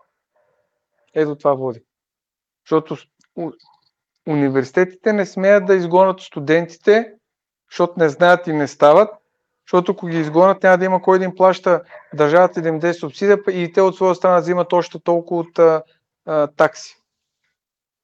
И се получава магиосния кръг, че той влиза вътре, веднъж като влезе, те почват да го късат на един, два, три, три пъти, на четвърти път го пуснат да мина в горния курс, защото така че са му взели парите от таксата, от а, изпитите, от поправките, а е другия курс. И в крайна сметка той така че финишира успешно с диплома. А това, че не става чеп за зеле от него, университета не го интересува. Е, обаче нас не интересува, защото все по-надолу се срива качеството на хората, които получават дипломи от някъде си в България. Добре, така да те питам, трябва ли да се спре това субсидиране? Защото нали, като субсидираш нещо, а, създаваш изкуствено повече от него. А това да има, примерно, повече жени с висше образование е огромен а, принос има, според мен, за демографската криза. Защото тия жени в, точно в възрастта, в която трябва да раждат, те, те са в училище и след това на стаж и малко да поработи, не до 30 години. А, не мислиш ли, че трябва да се спре това а, масовото субсидиране да стане по-трудно достъпно самото образование? А, тук е бати сексистския разговор, разбираш. Господин Ганев, господин Ганев, господин да. Ганев, чувате ли ме? Да.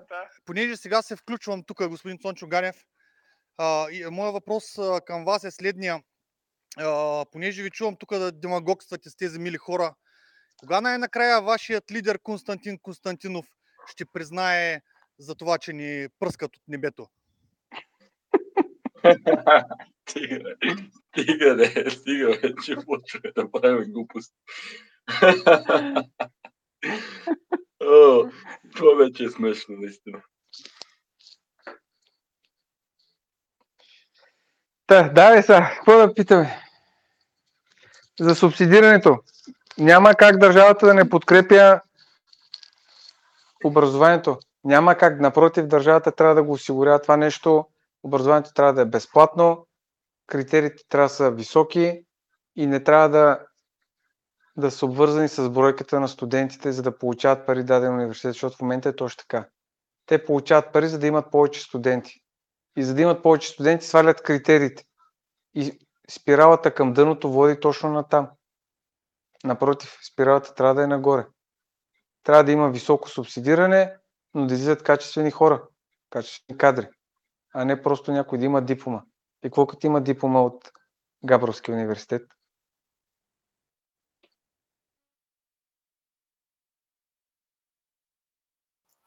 Добре, значи не, не приемаш толкова моята критика към висшето образование.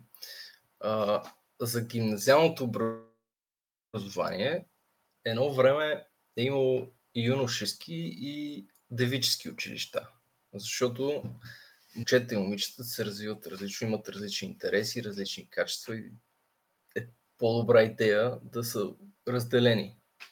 Какво мислиш по този въпрос за връщане на разделението в по-ран, в, в гимна, гимназията на мъжки гимназии и женски гимназии? Не, аз, аз лично не съм за това нещо. Лично качество не съм за това нещо. Не мисля, че е проблем. Еми, лично качество не съм, не виждам някакъв проблем момчетата да учат с момичета, няма разлика.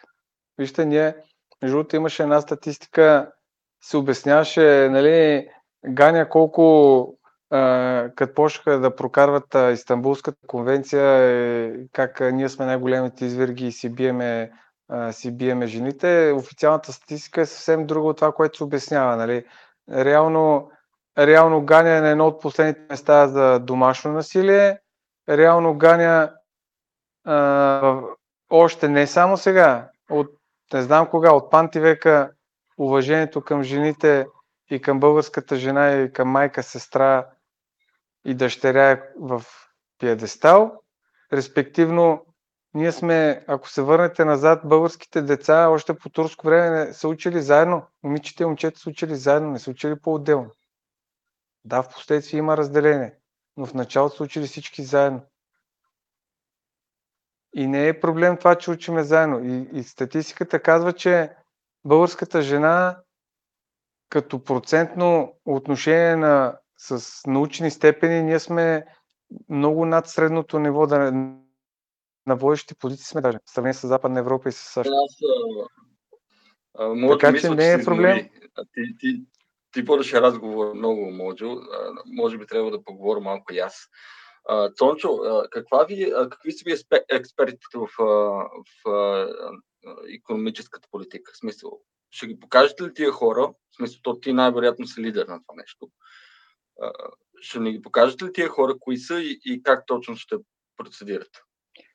Сега, а, малко виж в, в какви времена живеем. Ние не крием абсолютно никой, който е решил а, да застане с името си в а, до възраждане. Примерно, ето Папазов, той от години е част от а, екипа, който работи с възраждане, но той сам е решил и е направил избор, защото не могат да го натиснат, не могат да го смажат, той има финансова и независимост и не могат да го притеснят по никакъв начин.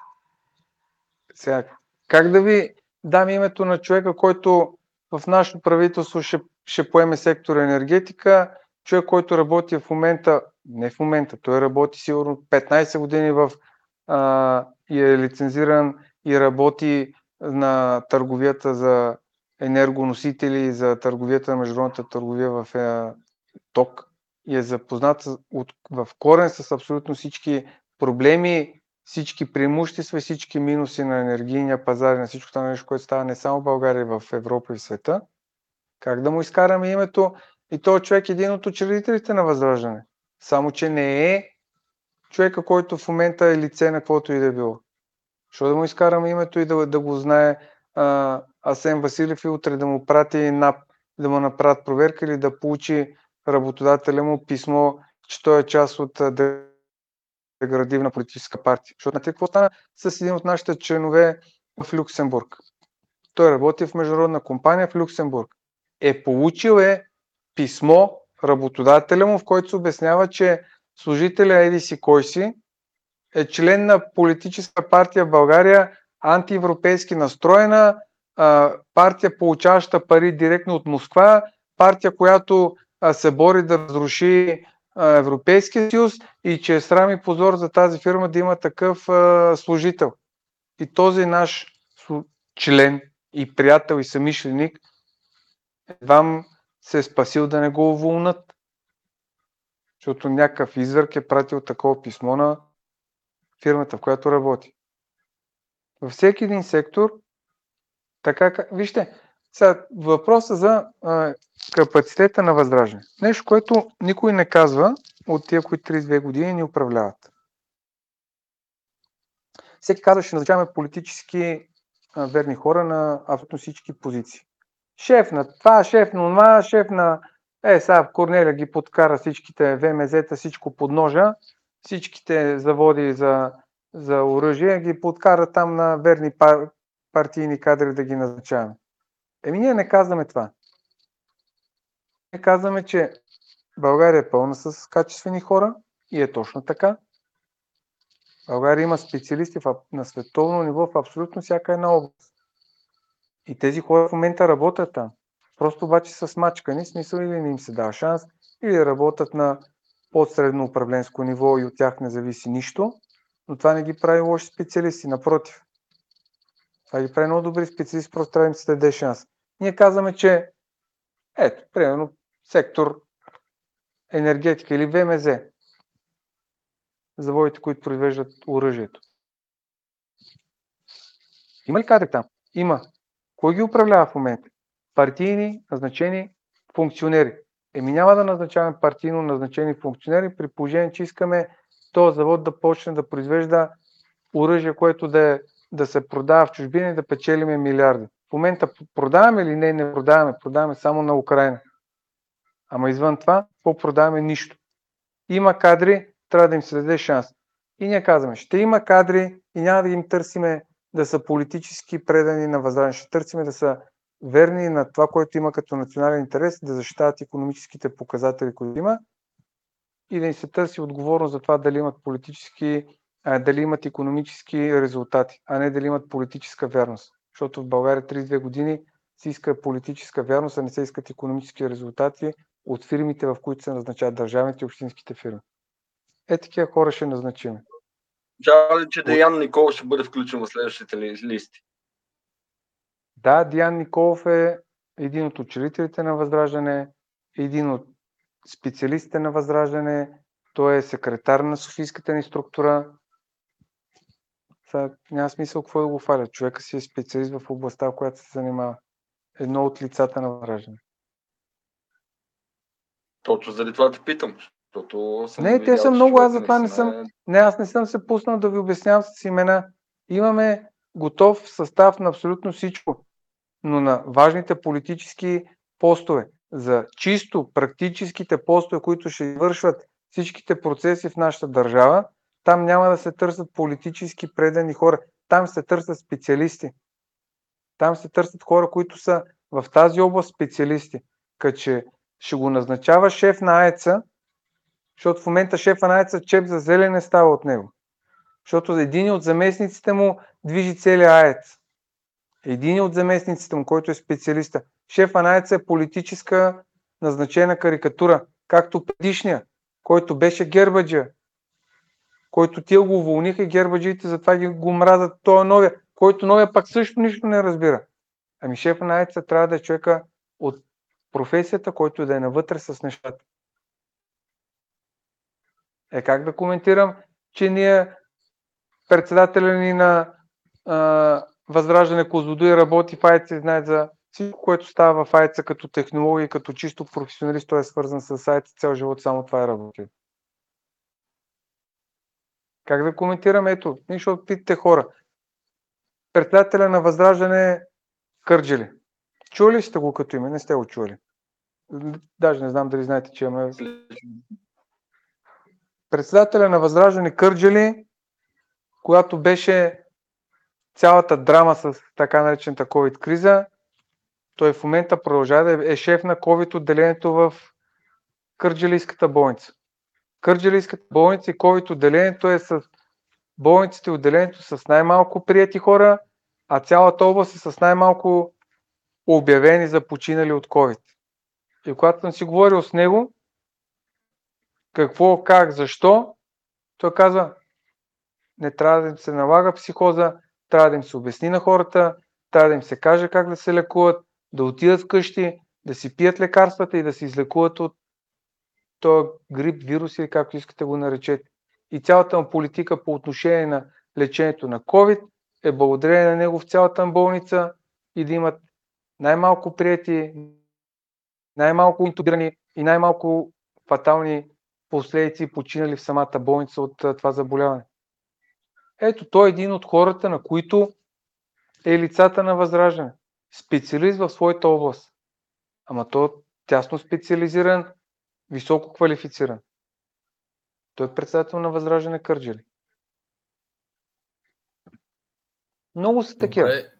Всички наши, Кажи вижте, пак казвам, всички наши кадри, които са във Възраждане, ние нямаме хора, които са дошли във Възраждане и са на някаква позиция вътрешно партийно, само защото са дошли да си търсят работа. Ние нямаме хора на заплата, при нас никой не взима пари, дори Костадин не взима пари, никой не е взимал нито пари за разходи, нито за бензин, за нищо. всичко е на абсолютно доброволни начала. Но, пак казвам, за важните ръководни постове в страната ние няма да търсиме политически верни хора.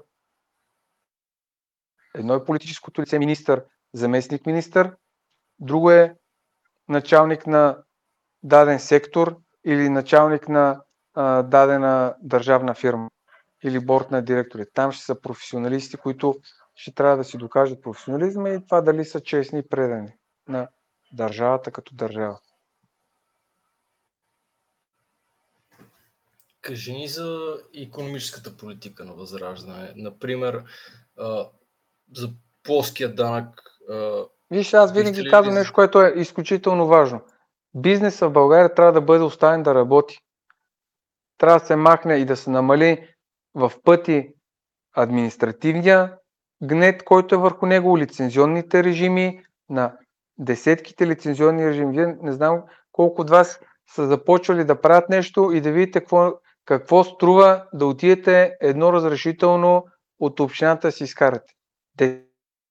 Десетки документи и документчета. Което е пълна гавра. Бизнесът е съсипан и му се съсипва всичко, за да ти отвориш един магазин, квартален магазин, те ти разказват играта от лицензи, които трябва да изкараш. Те ти разказват играта. Просто ти разказват играта. Бизнес трябва да бъде оставен да работи. Бизнеса, как да очакваме да имаме проспериращ бизнес в България при положение, че плащаме ток, се измерим с тока в Германия, в Франция, в Холандия и в която сетите друга централна или западна европейска държава. Е как да, какъв бизнес да има това? А в същото време ние произвеждаме сами тока си. Едно единствено нещо имаме, което ни гарантира а, национален суверенитет, това е енергетиката, защото имаме АЕЦ и имаме ТЕЦ, но сега това вече с оглед на последните действия, най-вероятно нищо от това скоро няма да ни остане, но, но когато произвеждаме сами електроенергията си, в същото време заради общностни интереси продаваме на либерализирана борса, имаме бизнес, който и не мога. За какво да говорим за бизнес? Ми бизнес трябва да бъде оставен да работи, а не го смачкваме. Значи като цяло намаляване на данъците. И регулация. Не, виж, чакай, не, не, не, виж. Едно е регулация, едно е данъци. Ние имаме, ние имаме най, едни от най-низките данъци, да не кажа най-низките данъци в цяла Европа. Това привлекло ли е някой? Не, абсолютно никой не е привлекло. Освен да правиме кол центрове и да произвеждаме кружките за мигачите на, на колите. Или кабелите за, за фаровете. Пример е очеваден. Преди две години Кока-кола тръгна да прави и направи за източна Европа и за централна търсише нова централа. И накрая се стигна България или Гърция. Познайте къде отиде Кока-кола? Гърция. Гърция данъците, преките данъци и печалба и всички други данъци са в пъти по-високи. Режийните разходи по найми, ток, вода, тия всичките режийните разходи са в пъти по-високи. Заплатите на хората, които работят в Гърция, за всичките тия функции, които изпълняват там, а те са няколко хиляди човека, които са наети, са в пъти по-високи. И въпреки това, и въпреки това Кока-Кола отиде в Гърция. Защо? Не е заради данъците. Що ще да, да им разкажем в, играта тук? В България има много високи осигуровки се плащат. Значи някъде към а, така. 40% от... Ами, не знам дали осигуровките са, виж, тук, знаеш кое е най-страшното? Най-страшното е официалните данни, които дадеха преди един или два месеца. Официалните данни. И то на Евростат. 58% от фирмите, които работят в България са в сивия сектор по отношение на осигуровки и на данъци. 47% от 58% от хората наети и 47% от фирмите са в сивия сектор. Което значи, че ние продължаваме да имаме най-низката събираемост и държавата заради това, че си плащат на в случая на Спецов или на някой друг, без да, да визирам кой, защото не знам кой какво очита, но са в сивия сектор. Значи не плащат реалните осигуровки на реалните заплати. Не плащат реалните данъци на реалната печалба. Не е нормално, защото аз съм работил в 9 цимент, съм бил менеджер администрация и сигурност, да накарам фирмата, охранителната фирма да им сложиме клауза в договора, че ще плащат и да ги принудиме да плащат осигуровки на реалните заплати на хората си. Защото в охранителния сектор всички фирми не осигуряват хората си на реалните заплати. Абсолютно всички фирми. От най-малката до най-голямата. И това се знае от абсолютно всички държавни органи. Някой да сте чули да е предприел мерки? А знаете ли, че има фирми в охранителния сектор, фирмите водат служителите си член кооператори. Те са охранители, но се водят по регистрирани са като член кооператори. Знаете ли що?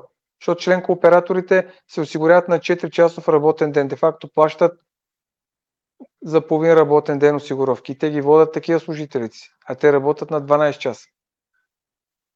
Тук стигаме до това, дам го като примери, че държавата като държава не си събира данъците, оставя сивия сектор да дерибейса, за да си очита комисионните някой да се обогатява.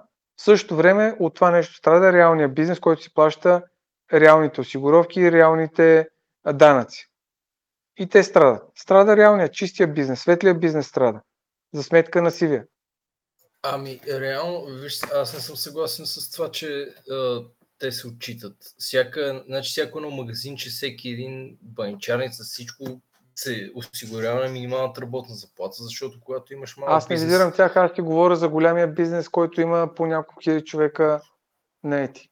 Даже не съм, не съм и тръгнал да ти да коментирам кварталното магазинче и Ами, не, те, фризьорката. те могат да, могат да, могат да намалят Виж, не, не и има, има кварталното магазинче и, и фризьорката, те са на прагове, нали? точно затова се направиха прагове.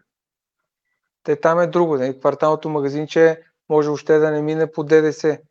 Ето сега се, се гласува и се прие на първо четене за ДДС да стане регистрацията до 100 000 лева. Ще имаш избор дали да си дали да минеш по ДДС или да не си по ДДС, защото има за някои фирми доставчици на дадени материали, по-добре да са по ДДС, защото си взимат ДДС-то, като са доставчици на друга, като са подизпълнители и доставчик на друга фирма, е по-добре да са по, по ДДС.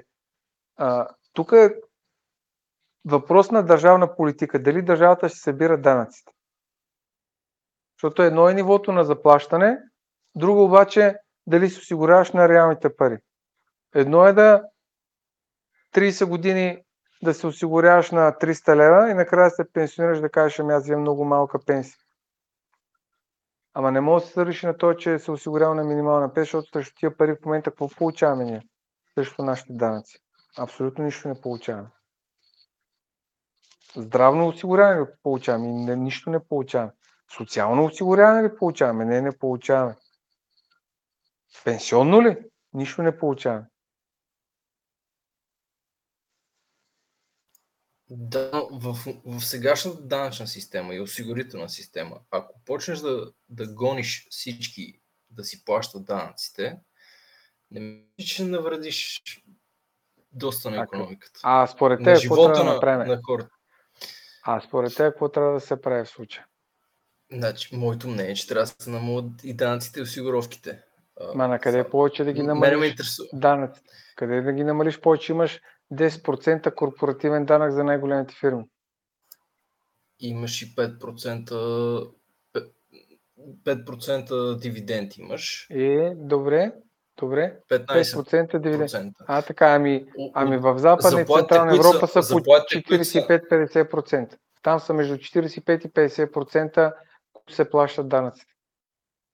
На, данъците- 3000, на, на 3000 лева заплата, осигуровките са 1200 лева някакви, които се плащат държавата, които взима.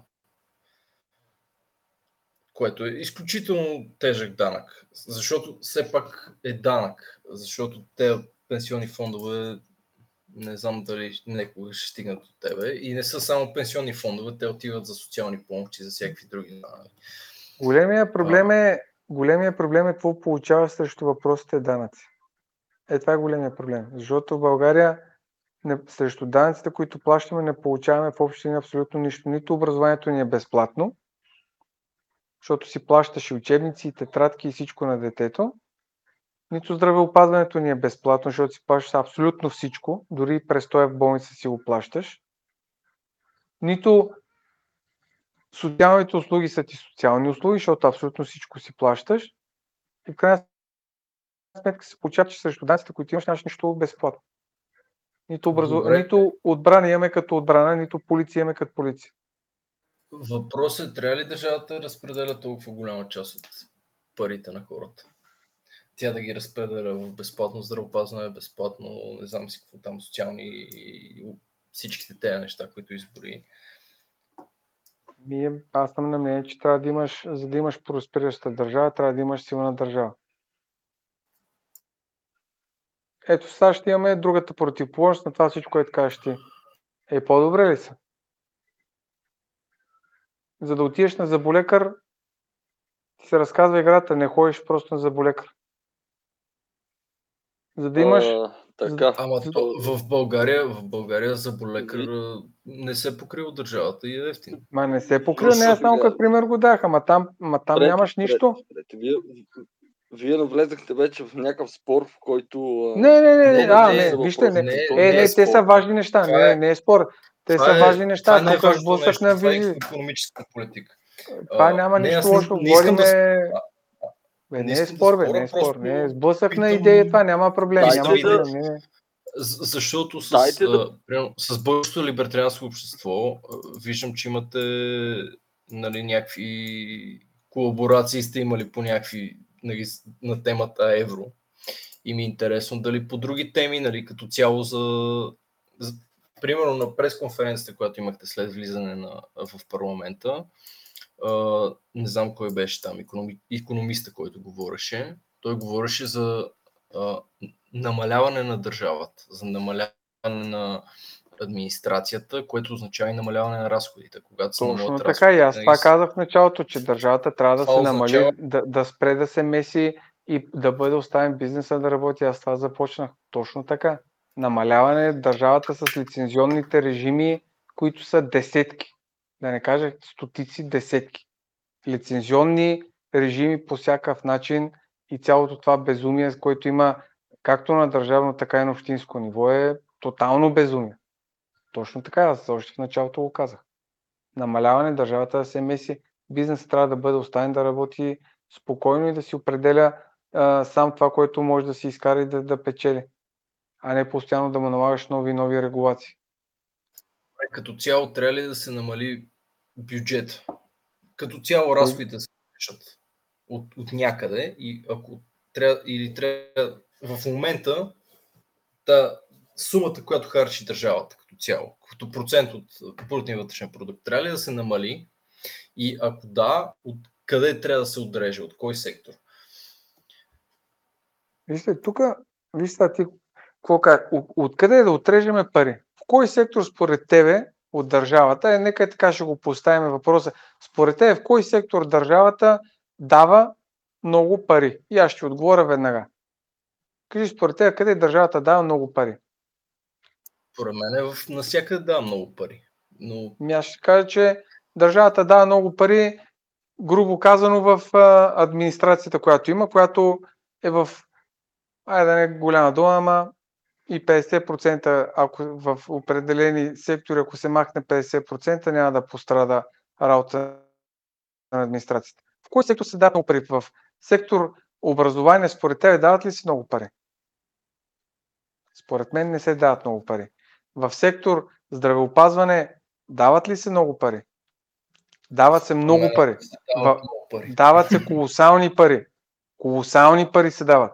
Въпросът е обаче, че се дават колосални пари в нереформирана система и все едно да се опиташ да, да напълниш една шахта. Ми няма как да я напълниш, то се отича постоянно отдолу.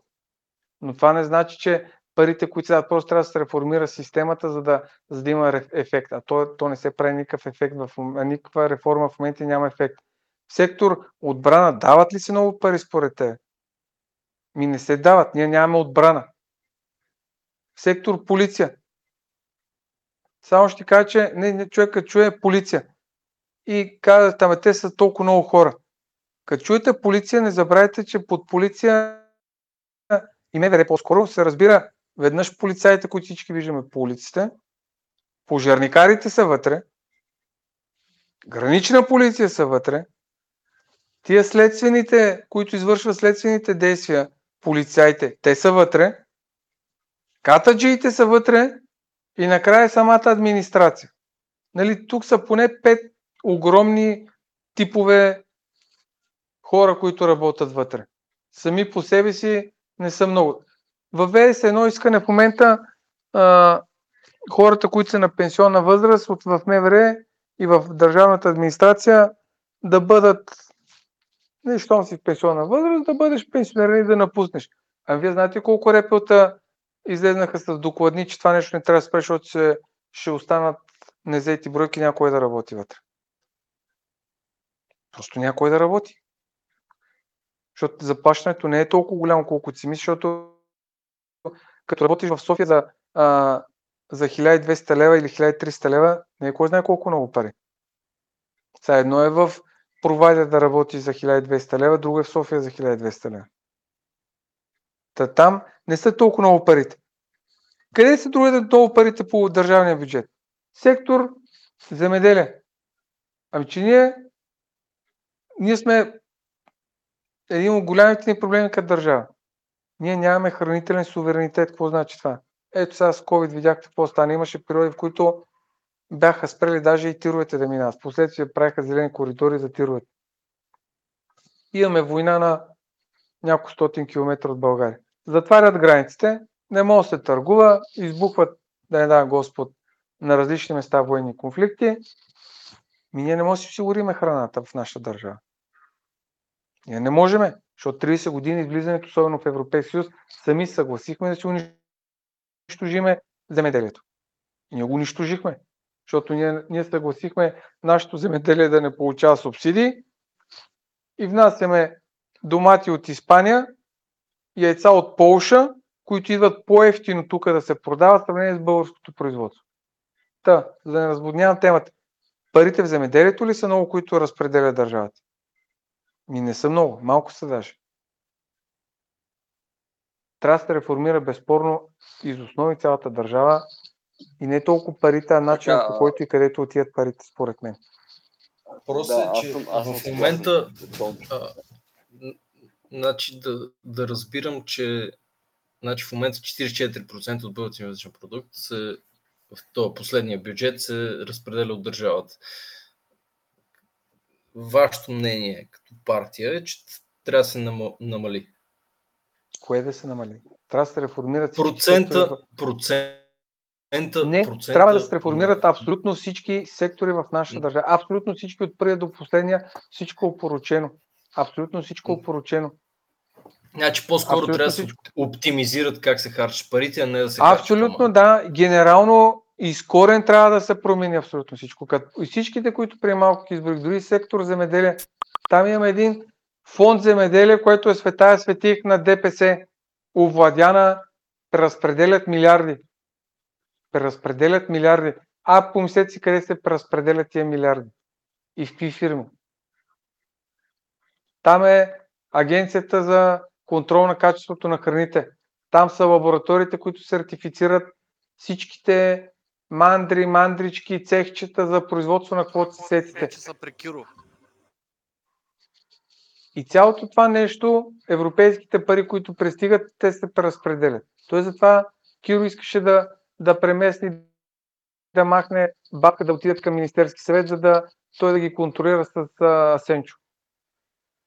Всичко това нещо трябва изкорен да се реформира. Изкорен, иначе се получава принципа да напълниш с вода шахтата и някак да я напълниш.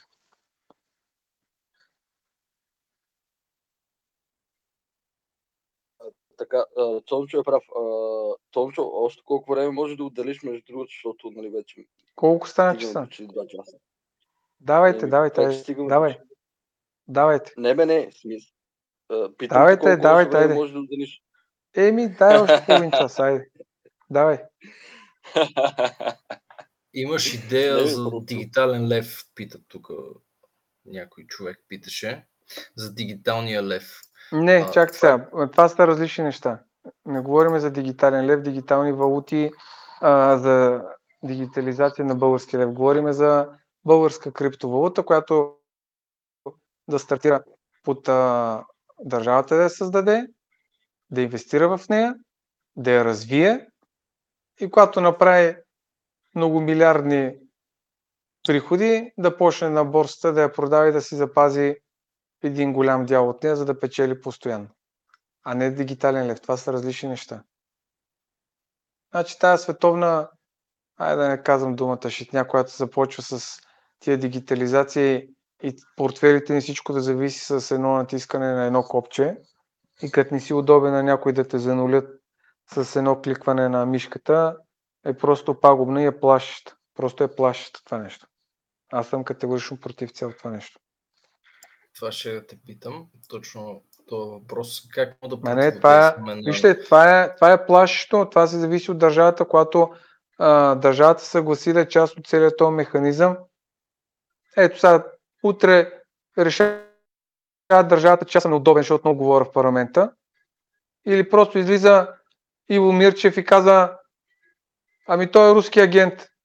Пляс, на другия ден с едно натискане на, на копчето ми блокират всичките сметки, които имам. И аз ако нямам кеш в мене, оставам без нищо. Оставам е така. Хляб не мога да си купа. Това е безумие. Това е безумие. А, тенденцията в световната тенденция, всички държави блъскат на там. Да държат на каишка всички, всеки един от нас. И как, по какъв начин можем ние като а, държава да противодействаме на, на това нещо? Защото все пак ние не можем да се затвориме от световната економическа система, нали? Е, ние не можем да се затвориме, само че за да По За да мога ти бу- Виж, на това? ние, ние не можем да се затвориме, но за да ти блокира, за да дойде някой в българска банка, която е под шапката на БНБ, а не е на Европейската централна банка, защото като влеземе в еврото, не просто сменяваме хартийките и монетите, левовете, с... ние ставаме тотално подвластни на Европейската централна банка. А когато не сме в Европейската централна банка, всяка една банка е подвластна на БНБ.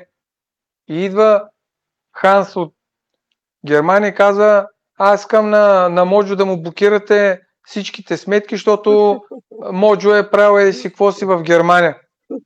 И тогава БНБ казва, чакайте сега, добре, ще ги блокираме, ама дайте доказателствата защо. А иначе, пляс, директно ти блокират сметките. Тук идва вече до суверенната държава. Дали го прави или не го прави. Защото, вижте какво нещо е Магницки. Закона Магницки. Закона Магницки е американски закон, който няма силата да действа в България, Германия, никъде. Той е американски закон, той действа само на, в рамките на САЩ. Обаче американците, защото те държат системата SWIFT и те ти казват така. Ако ти не му блокираш на това, защото е в а, плана Магницки, не му блокираш сметките, банката, те казват на банката. Банката, ако не му блокира сметките, утре да кажем, еди коя си банка, сега да не цитирам някоя банка, някой да не се обиди, утре твоята банка ще я изключим от SWIFT. И те банките, от- защото са изнудени по този начин, му блокират сметките на плана Магницки. И после хой се съдиш в САЩ. Той Певски си води дела в САЩ. Ама, кой помни, че освен Певски, подведоха в плана Магницки е един от видните кадри на ВМРО БНД. Известният като Бате Харо. Някой помни от това? Забравили сте го 100%. Почти всички, нямам спомен дали някой от вас го помни това. Велик герой, който държеше и беше човека на Каракачанов в Агенцията за българите в чужбина. Агенция, която е с ранг на министерство тогава. Това е страшно. И то е световна тенденция. Ние трябва по всякакъв начин да се борим и това нещо да не стане. Ама като влезем в еврозоната, ние се отказваме от суверенитет. Основният ни проблем – еврозоната. Ние нямаме вече БНБ. Забравяйте, че имаме БНБ. Нямаме. Имаме почтенска котия. Имаме най-скъпо платените държавни чиновници, които са шефа на БНБ и подуправителите на БНБ.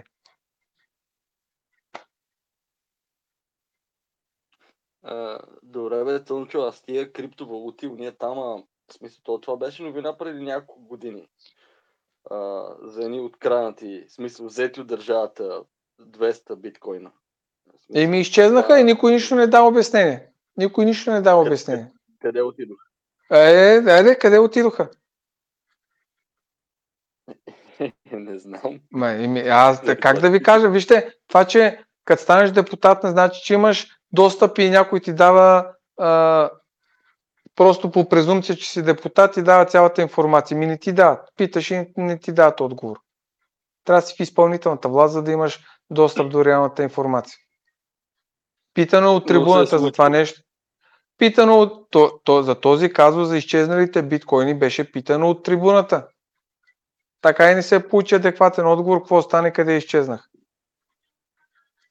Пък говориме за Може би първо трябва да го питате това на секретно заседание, не, не е така да го гледаме. секретно. Няма секрет. секрет. Е, Ма, става въпрос за много пари.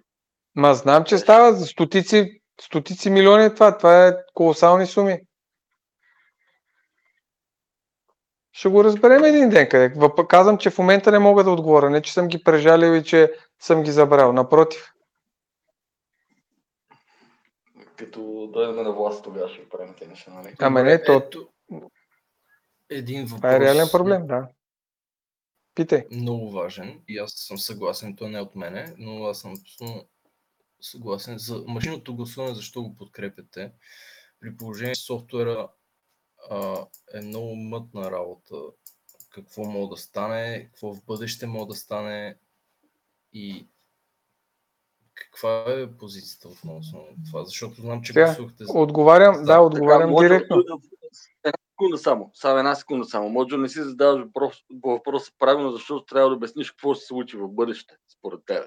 Защото аз знам какво ти е мисленето. Сега в момента това, което а, мисли Възраждане, нали, и Тончо и Коти и така нататък, е, е супер. Така че обясни какво мислиш за, за в бъдеще, за да може да ти отговори по този начин, по който Не, и защото веднъж като вкараш машини, оставаш с машините. После, нали, създаваш прецедент за това нещо. И тези машини, конкретно нашите машини, които са, са ужасен. Това Smartmatic е много, за мен е голям проблем. Са, няма значение за мен какво е. А, просто те, тези машини навсякъде по света се използват за манипулиране на изборите.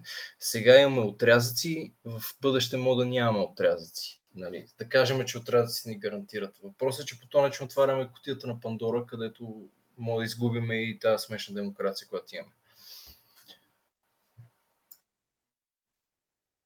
Така. Отговарям по тема, която е като с абортите. И така и така. И, и нямаш верен отговор. И нямаш категорично мнение, кое е и не можеш да се подпишеш, че това е, което казваш ти е най-доброто решение, като ти дам това, което кажеш, абсолютно така. Абсо... Може да се подпише нормалното мислене, това, което каза, абсолютните доводи са така. От другата страна обаче имаш чувалите с бюлетини. Имаш, когато просто защото леко ти е, където си отбелязал, че енгелчето е в... леко е закоснало съседната линийка, си обявена бю, бюлетината за недействителна. Имаш това, че протокола, който е преброен, докато стигне до, до ЦИК, до РИК, е подменен. Имаш до това документирано с видеа как цели чували в зала армеец се внасят и изнасят и, или са зарязани и никой не ги брои. Какво правиш? Нямаме полезно действие. И двете, и двете са така. Да, и аз съм същото мнение, със същите резерви към машините. Обаче, това, което имаме от срещна страна, не е по-добро решение. В нашата опоручена Да, бе, сега- държава. Най-добрият ход. Това е най-добрият ход в момента. Просто това е. Мен, то, виж, тук лошото е, че като в шаха нямаш полезен ход. Трябва да търсиш нещо, което евентуално да има по-малко а, щети. Ти викаш кода и манипулацията смарт Абсолютно съм съгласен. Обаче от другата страна имаме веригата от контролиран вод, които готовите бюлетини им се дава и просто отиват вътре и си дават готовите бюлетини. Готови подменени кочани. Имаме готови цели секции, които са вътре членовете на секциите, са купени целите. Нали, това не ви казвам нищо ново. Да, обаче за това се изисква много сериозна организация. А, вие мислите, че ДПС, ГЕРБ нямат сериозната организация ли? Не, Боже, те, но, но, но, но на такова ниво а, просто не, много по-трудно. Аз пак казвам, ня, по никакъв начин, по никакъв начин не се кълна и не се заклевам колко е хубаво да гласуваш с машини. Не се заклевам и не се кълна в това нещо. Страшното е, че... Да се проследи, да се страшното, стра... страшното е, че от другата просто... страна нямаш по-добро решение. Другото не е по-добро решение. Значи той, че той се съгласи с нас, бе, брат. В смисъл, това е. Аз единственото, което казвам и ние, което казваме, ще се бориме, ще се бориме е отрязъците, защото в момента на ноемврийските избори в 9 вечерта деня преди изборите ЦИК взе решение да се борят отрязъците. И това беше шок и ужас за играчите. Броенето на отрязъците. В момента в закона това нещо не е фиксирано. Демек, ако няма решение на ЦИК, няма се броят отрязъците. Ние трябва да се пребориме като начало отрязъците да се броят. И другото, не по-малко важно, даже още по-важно е, когато законът да казва, че когато има разминаване на броя гласове, излезни от протокола на машината, да кажем 500, обаче отрязъците са 400, се взимат броя на гласовете от отрязъците. И това да е фиксирано в закона. Това в момента в закона го няма. Това дава до някъде възможност манипулациите, бруталните манипулации с машините да се урегулират. До някъде, пак казвам, до някъде. Иначе от срещната страна имаме чували с бюлетини, подмяна и купуване на цели секции, които просто какво означава да купиш цяла секция? Председател, заместник председател и членове на секция, в която гласувате в блока в младост, където имат 800 човека. Купуваш ги ти 800 човека, а тия 8, 8 човека, които са вътре секцията и през деня си извъртат. Гласуват всички. Кой как мина гласува. На края на деня заключва стаята, тия бюлетини ги прибират в бюрото, вадат чувал с подходящите бюлетини, попълнения протокол, а е готово. Това ли е по-лесният вариант? Не е по-лесният, не е по-хубавият. Машините е същия минус. Не го отричам, аз не съм малумен. Ама какво да направим в случая? Нямаме полезен отговор.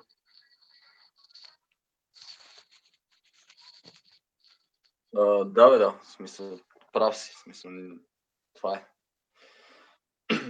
Няма какво да направите в момента. Това е най-добрият ход, който може да, да се случи за, за следващите избори.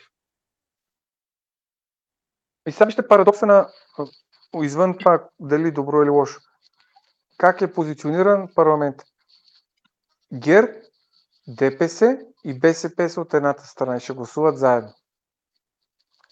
Ние, Демократична България, Украина и канадската фракция сме от другата страна.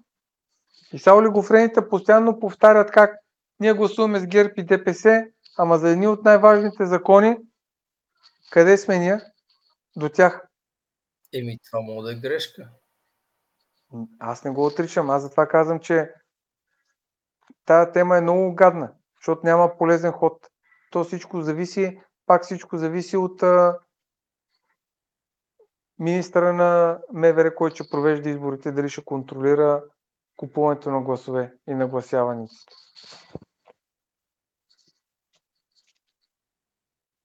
Добре, да не роваме толкова по машините. Според мен е просто а, измамат, това корупцията по този начин може да се изнесе извън България, което е опасното. Напълно съм съгласен съм, напълно въобще не го уважавам, не го подценявам и ми е пределно ясно, че това е един от най-бързите и лесни начини да се подмени всичко. Добре, тук има за българите в чужбина въпрос дали, не дали, как, как да ги върнем. въпрос, който бих добавил аз е дали всички българи от чужбина трябва да се опитваме да ги върнем, защото те носят със себе си евроатлантически ценности. Сега, тук отговора а, на това нещо е като идея, където ме питахте за, за брак. Как да накараме хората да, да сключат брак. Няма никой да караме да се връща. Ние сме длъжни да направим България просперираща и благоденстваща и да направим тук хората, които, да, които живеят, да живеят добре, спокойно и да не се борят да си платят сметките само за хляб и за режийни разходи, ами да живеят нормално и да могат да си позволяват неща, които си позволяват навсякъде по света. Когато това нещо стане и го направим в България, хората, които живеят в чужбина, сами ще почнат да се връщат. Ние трябва да направим просто условията да се преберат. Добре, Когато... а, за, а за гласуването на примерно някой, който е живял 10 години в Лондон, примерно, трябва ли да му да гласува на изборите в България? Ами те за, за местни избори нямат право да гласуват. В чужбина българите нямат право за местни избори, могат и имат право да гласуват за, а, за, за национален парламент. На този етап могат да гласуват. Бихте ли подкрепили такава връщане на ограничаването на секциите и такива всякакви както беше, нали, това, което беше борбата на Демократична България, да могат да, да, да си приберат гласовете от студентите в чужбина. Ми, аз не мисля, че те си върнаха каквото и да било. Нищо не, не върнаха. Напротив, отвързаха ръцете на ДПС в Турция. Ние ги смазахме в чужбина и истината, че те бяха, всички бяха потресени за резултата на възраждане в чужбина. Ние в Англия ги пребихме навсякъде. Ние в САЩ ги пребихме, пак какво да говорим за Америка, Америка май е първа. Вече сте първо Навсякъде имаме колосални, колосални резултати. Тогава сега не ми се, а, просто не ми се мисли какви са резултати и тях, тях това ги плаши. Това ги плаши. Така че това е по отношение на гласа, гласуването в чужбина. Един друг въпрос е, при положение, че Възраждане има очевидно сила в гласуването от чужбина, сравнено, например, с други партии, които са играли патриотичната роля преди, струва ли се изобщо да използвате гласа от чужбина, като Турция винаги ще има превес и така ДПС ще печели повече? Естествено, че гласа на всеки българин е важен. Аз съм на мнение, че гласа на всеки българин е важен. Друг е въпроса дали хората, които гласуват в Турция, са българи има, има нещо, което много малко хора го коментират. Всички слагат под общ знаменател Иван Иванов живееш в Лондон и някой сега Реджепи Видик, той е хубавия турски филм, не знам дали сте го гледали, уникален филм за самоирония, турската самоирония, уникален филм. А, и Реджепи Видик, който живее в Бурс. Ама той, Реджеп е трето поколение. Дядо му е избягал от България, дядо му е бил българин, избягал. Баща му се е родил на Реджеп в Турция и Реджеп е внук. Ма той български не знае, не е идвал в България никога, ама има паспорт по наследство от, от дядо си, от баща си и той. И той на каква основа има право да гласува?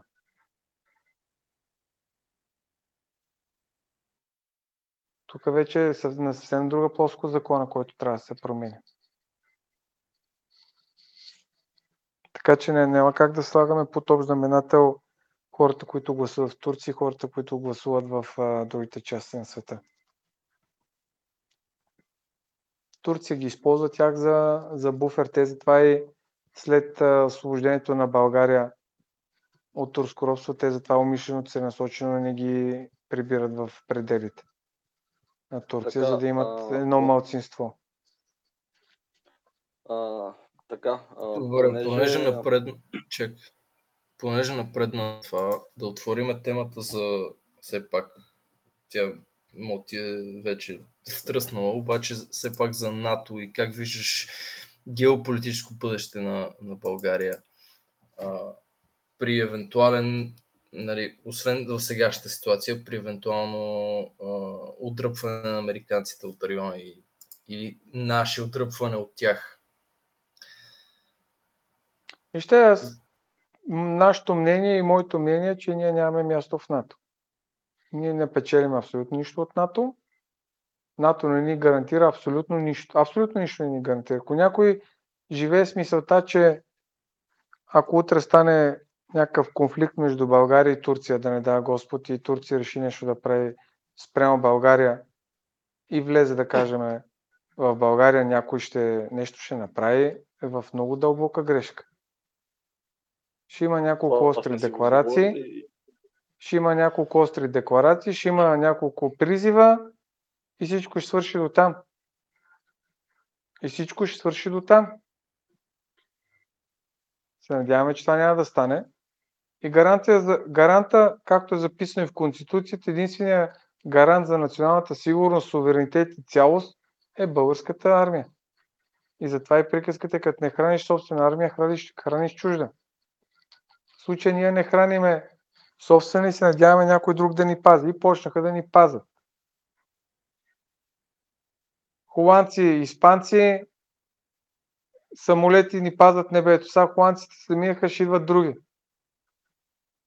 Имаме 8 многонационални бази и армии в България.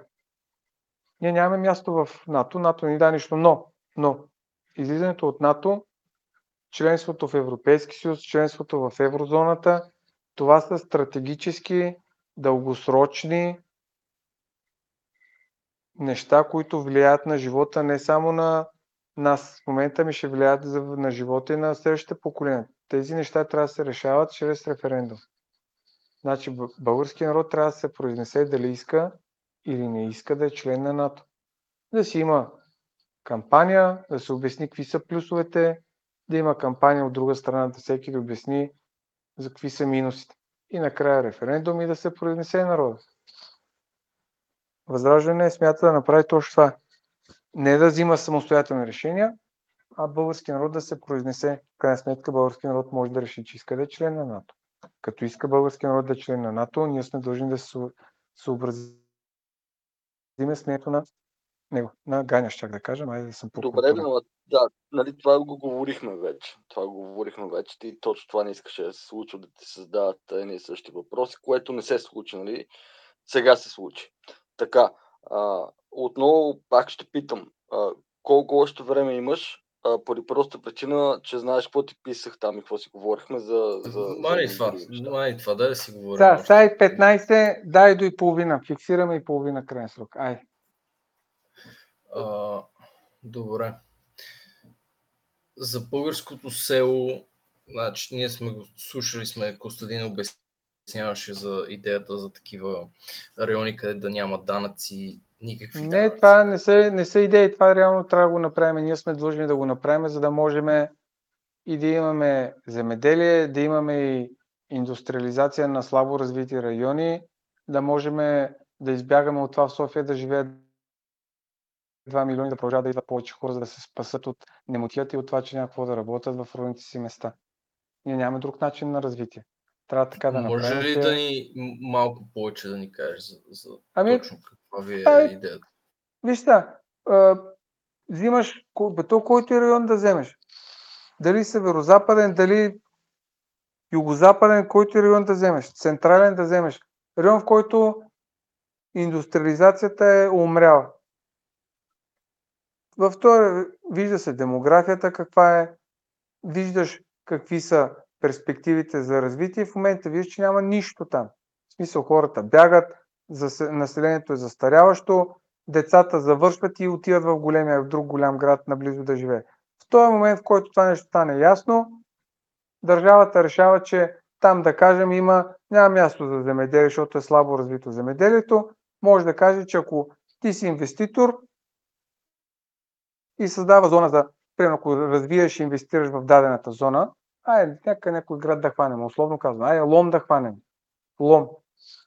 За да не е така хипотетично всичко искаш да инвестираш в лом.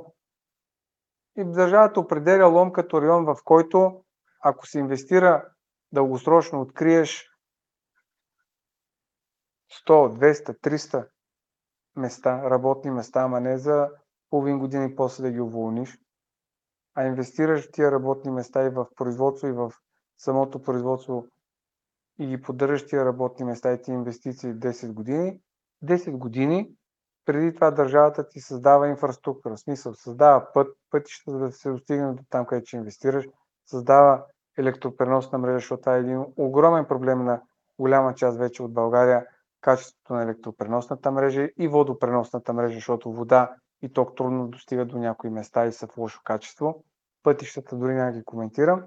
Когато държавата ти създаде нужните условия, чисто битово и ти даде да си инвеститор класа и имаш възможност и по-съкратена процедура на административни обслужвания да минаваш, тогава вече може да ти се даде условия, че ако инвестираш печалбата и реинвестираш постоянно печалбата в своето производство и в самите условия, в които работят хората, данъкът ти може да е друг, да не плащаш въпросните 10% или ако се променили другите видове данъци, да си по съвсем друга данъчна ставка. Така ще има стимул да работиш там, да си развиваш бизнеса там. Ще ти се зададат условия да имаш медицин. Държавата вече може да развие, за да те стимулира да, не, да има медицински пункт, защото вече голяма част от градчетата или селата нямат никакво здравеопазване. И ти, ако имаш работници, примерно ти имаш работници, ама те някъде си карат децата за детска градина. Тук държавата може да вземе отношение и да, да направи детска градина, където децата да, се, да ходят на градина или да ходят на училище в последствие. Това е много сложен процес, който отнема много стратегически решения, които са навързани едно след друго. То не е само да кажеш, на, прави там и няма да плащаш данъци. Ама той не иска само това. Той иска за да има път, за да стигне до там. Как да му стигат камионите, за да му карат продукцията или готовата му продукция, как да я изнася, като няма път. Трябва да се направи път до там. Или той ще каже, хубаво има път, ама той ток знаете колко е слаб, нямам нужното напрежение на ток. Е, това е развитие на тия райони. Или, или пък обратното с земеделие.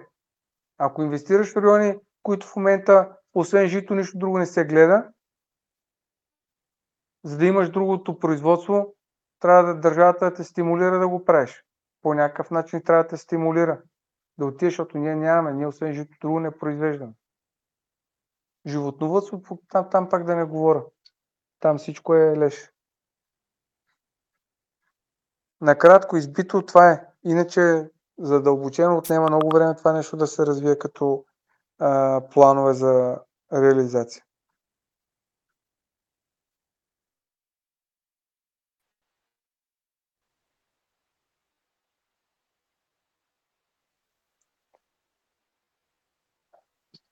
Чуваме ли се? Да, чуваме се. Само разглеждам някой друг въпрос тук, дали има върс. Аз може да питам нещо?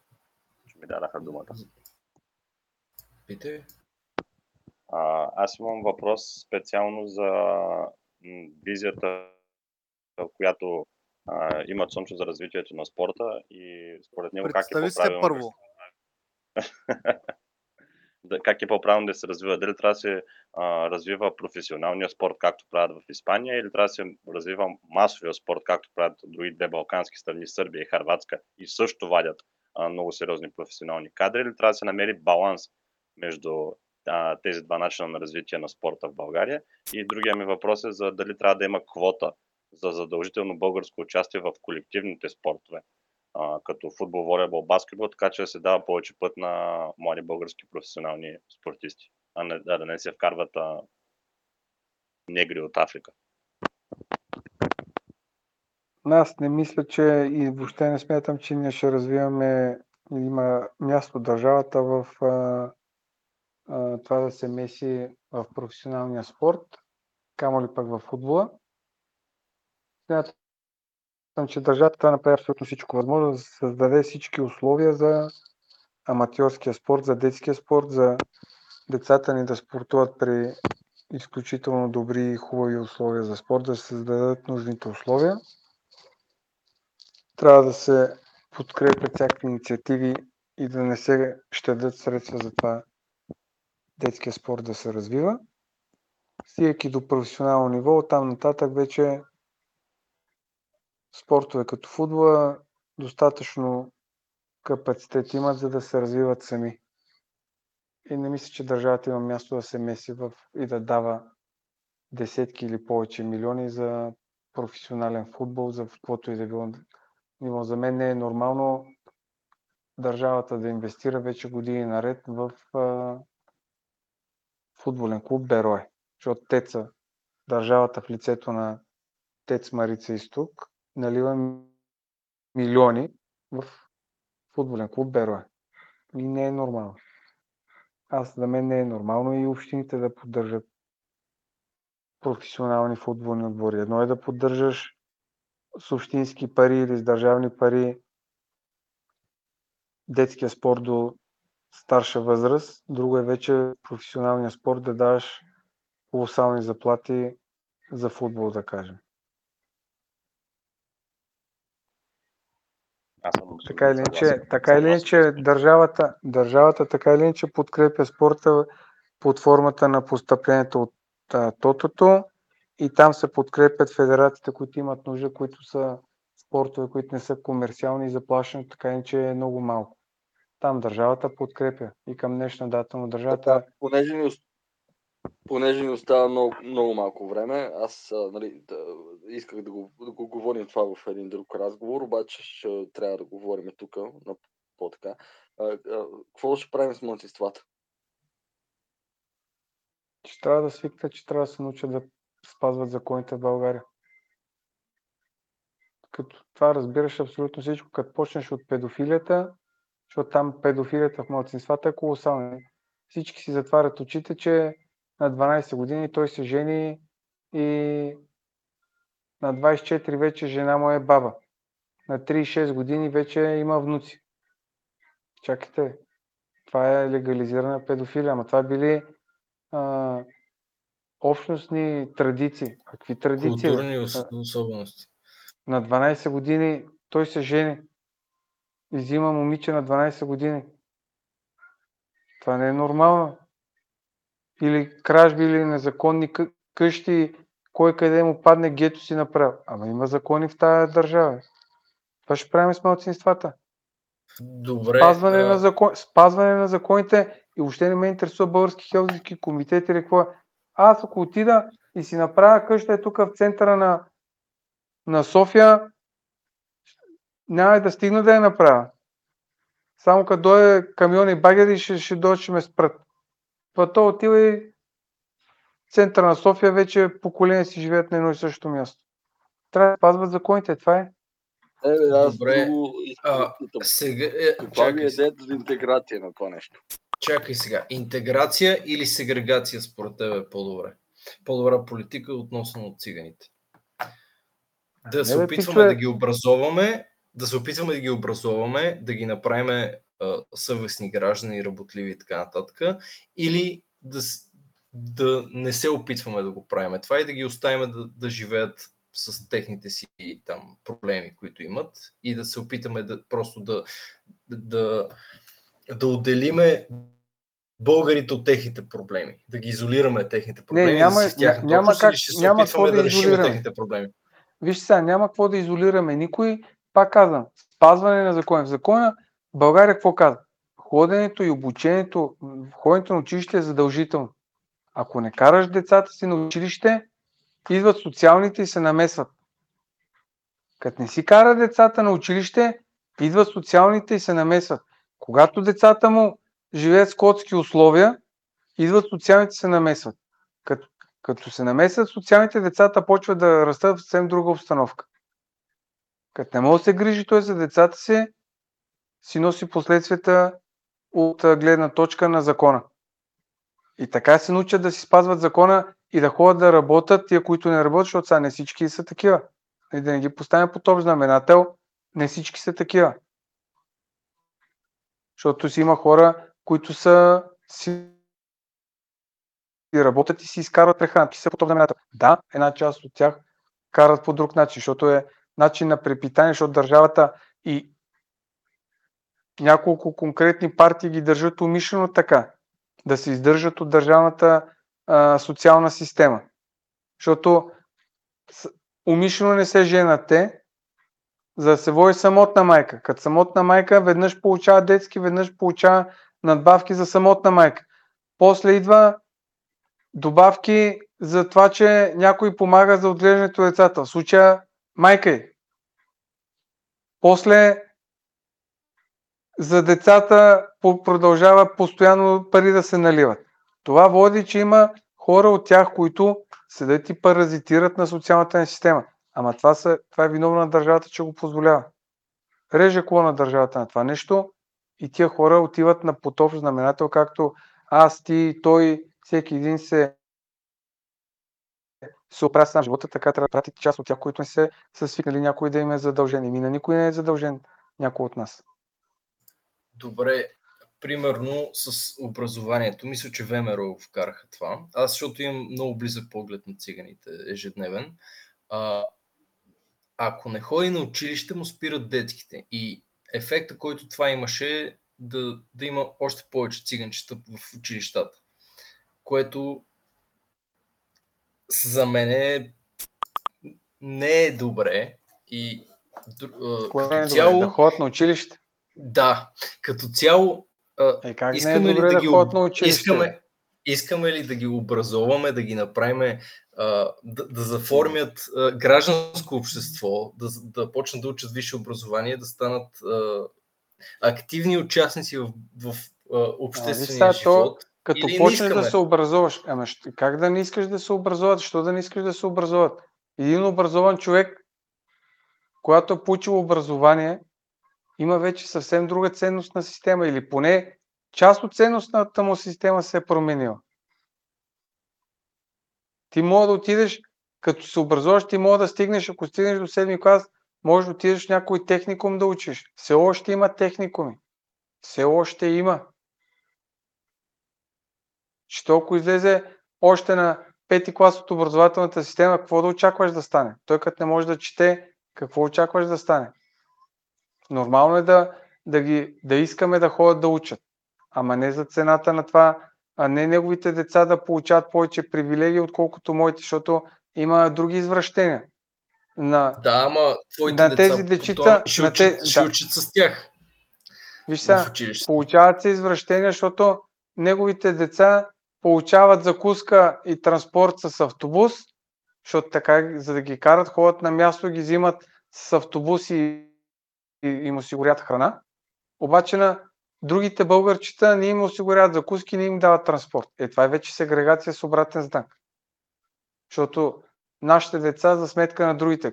И двете са деца. Сами по себе са деца все още. Не са възрастни престъпници. Нормално е да искаме да ги образуваме. Необразованият човек е лесен за манипулация. Необразованият човек отива и си продава всичко за 50 лева. Образованият човек за 50 лева не иска да го направи. Образованият човек има професия. Под професия не е нужно да си економист.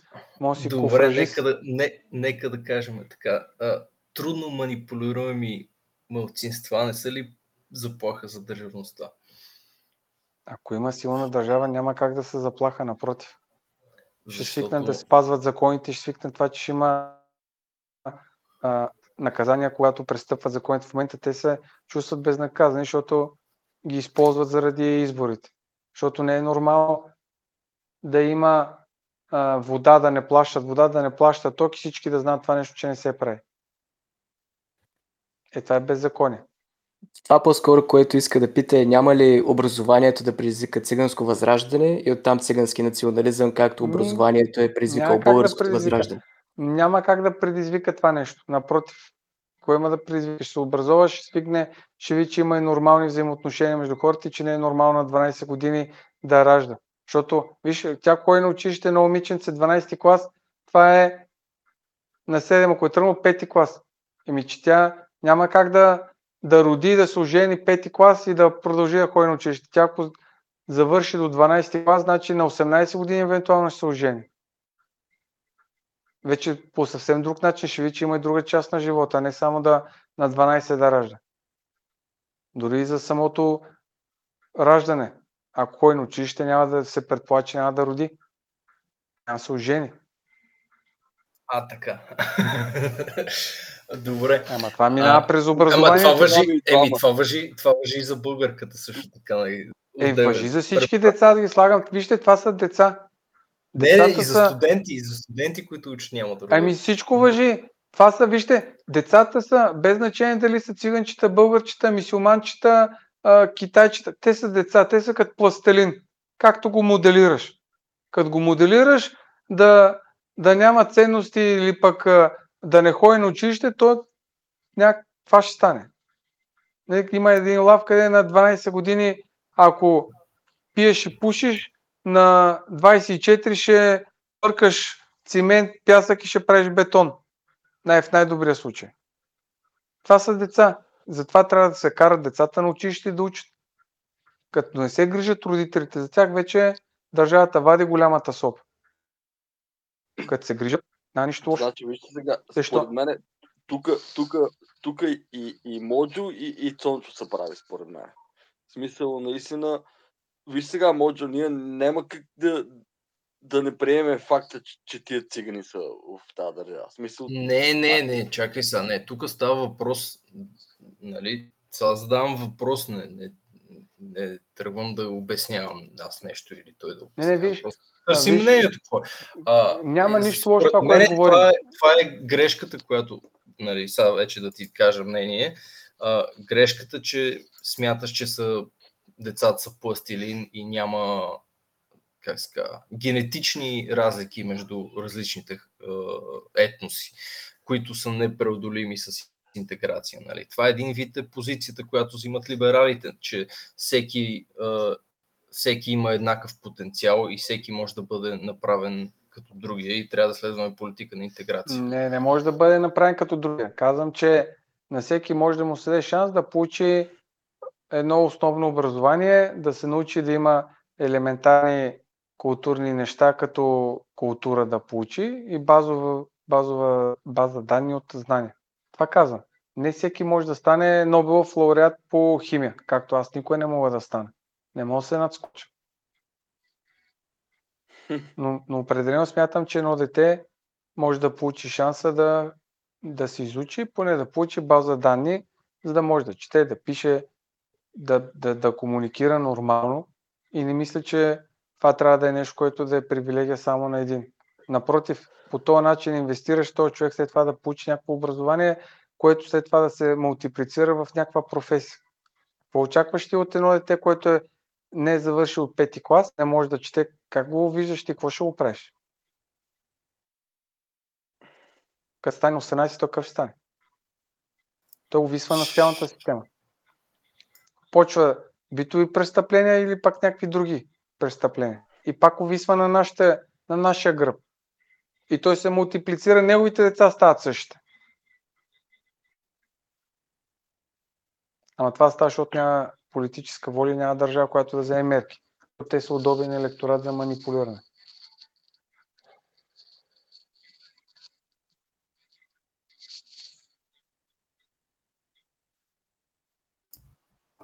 Добре, това Да, е и доста дълга, дълга тема. за- Дълга тема е, да, и 35 стана. Да. Ще продължаваме ли? Ако искаш, ако искаш да те оставаме. Както Айде, дай последен въпрос. Така. Дайте последен въпрос и да затваряме. Добре, а, последен въпрос да, го- да го зададе някой, дето не е задал въпроси. Омни. Ако искате, може да а, зададен. толкова свързано с геополитика. Абе, Доста- тая, че не питахте, даш, не питахте, може би забравихте какво правиме с това с руснаците, че ги изгонихме, като да не казвам какво. Да, да. А, затова... Как Еми, да си щом си почнал. Ние сега, сега, като Как почваме да си това нормализираме отношенията? Стане 12 часа. Не, аз ще ви дам малко фактология, без кой знае колко анализи. А, имаме няколко безспорни факти. Американците, в кавички казано, взривиха Киров си, последните си дни да изгони а, руснаците от България. за да тестват отново как ще реагират руснаците в случая, както се стана с газа. С газа американците ни накараха, накараха Киро да, да тестват руснаците, защото е, сега трябва да се впуснем в малко в разяснение, защото не е толкова лесно. А, санкциите бяха... Схемата с рублите. Схемата с рублите. Не, да. то има предизве... смисъл, за да стигнеш до рублите, има важни неща, които са детайли, които правят нюансите, правят цялата картинка. За да една от част от санкциите бяха, изключиха руснаците от SWIFT. SWIFT е системата между банковата система за разплащане. Като не си част от SWIFT, не можеш да преведеш от пари от Русия, където и да било, или от Швейцария до, до Русия не можеш да преведеш пари. И де-факто до този момент руснаците бяха карани от всички държави да си получават парите през чужди банки. От една страна комисионните бяха за чуждите банки, а не за руските банки. От друга страна, всеки момент можеха да спрат парите да не стигат до Русия. Сега с тия санкции те им казаха, изключваме ви от SWIFT, обаче за газа ще може да ви правим преводи. Да, ама руснаците от своя страна, ако им се натрупат пари, които примерно Германия има да им дават 10 милиарда, да кажем, условно казано, в един момент могат да кажат, оп, няма да ви ги дадем тия пари. И ще духат супата руснаците. Те затова казаха, ще ви продаваме газ, само че през Газпромбанк превеждате както са ви по договори парите. Ако са ви в евро, плащате в евро, ако са ви в долари, плащате в долари. Ние вътрешно в нашата си банка ги превалутираме в рубли. Ако не искате в Газпромбанк, няма да ви даваме газ. И те заплашиха така като контрамерка. Обаче никой не знаеше дали руснаците ще изпълнят своето заканата си за това нещо, защото няма да получават пари. И затова да караха да тестват руснаците нас. Ние и поляците. Поляците няма проблем за тях, защото те веднага почнаха Германия поръчваше повече газ и доставя на, на руснаците, на поляците газ. Обаче ние да имаме хурт.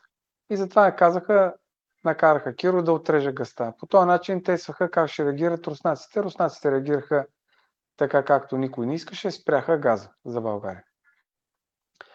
В случая в момента се получи абсолютно същото. Сега американците искат вече този конфликт да ескалира навсякъде, искат да изпокарат генерално а, Русия с всички и най-вече с България, тъй като ние Гани отказва да мрази Русия, въпреки медийната война, която се води, въпреки правителство, въпреки всичко, което се обяснява.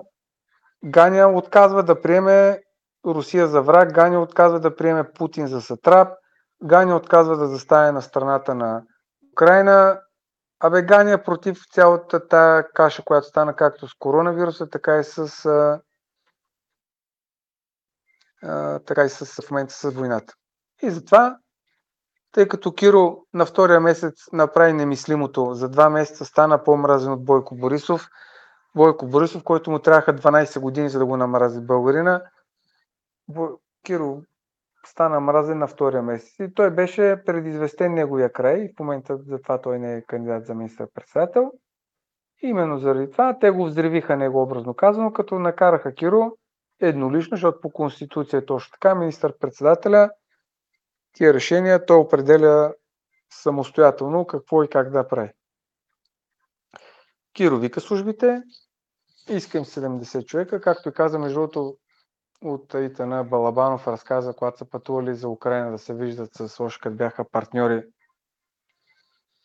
с а, Киро и управляваха заедно. Когато пътуваха за Украина, на, защото те летяха до Полша, от Полша отидоха с а, влак в, в, в Украина. На една от гарите, докато са чакали влака, Киро, докато са били всички там, каза, аз искам от утре да изгоним цялото посолство и там цялата делегация са настръхнали. Каза, как така ще гоним посолство?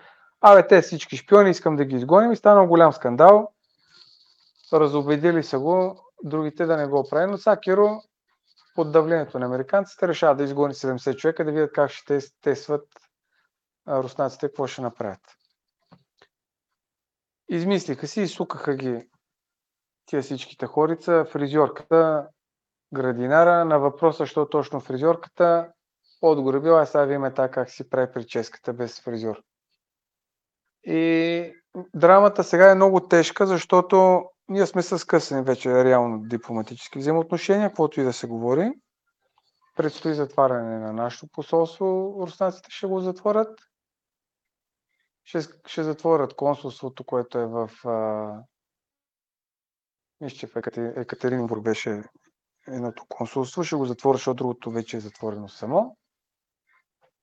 И това е първата фаза. Втората фаза е, че ние сме, за огромно наше съжаление като българи, сме пряко зависими от Русия. Огромно наше съжаление. За нас не е хубаво да сме зависими от никой, но ние сме зависими енергийно от Русия. Защо?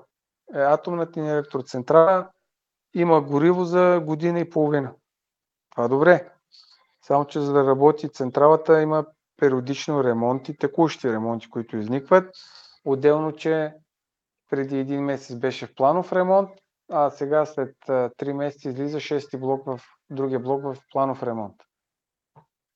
Скъсвайки дипломатическите си отношения с Русия, скъсваме и економическите си взаимоотношения с Русия.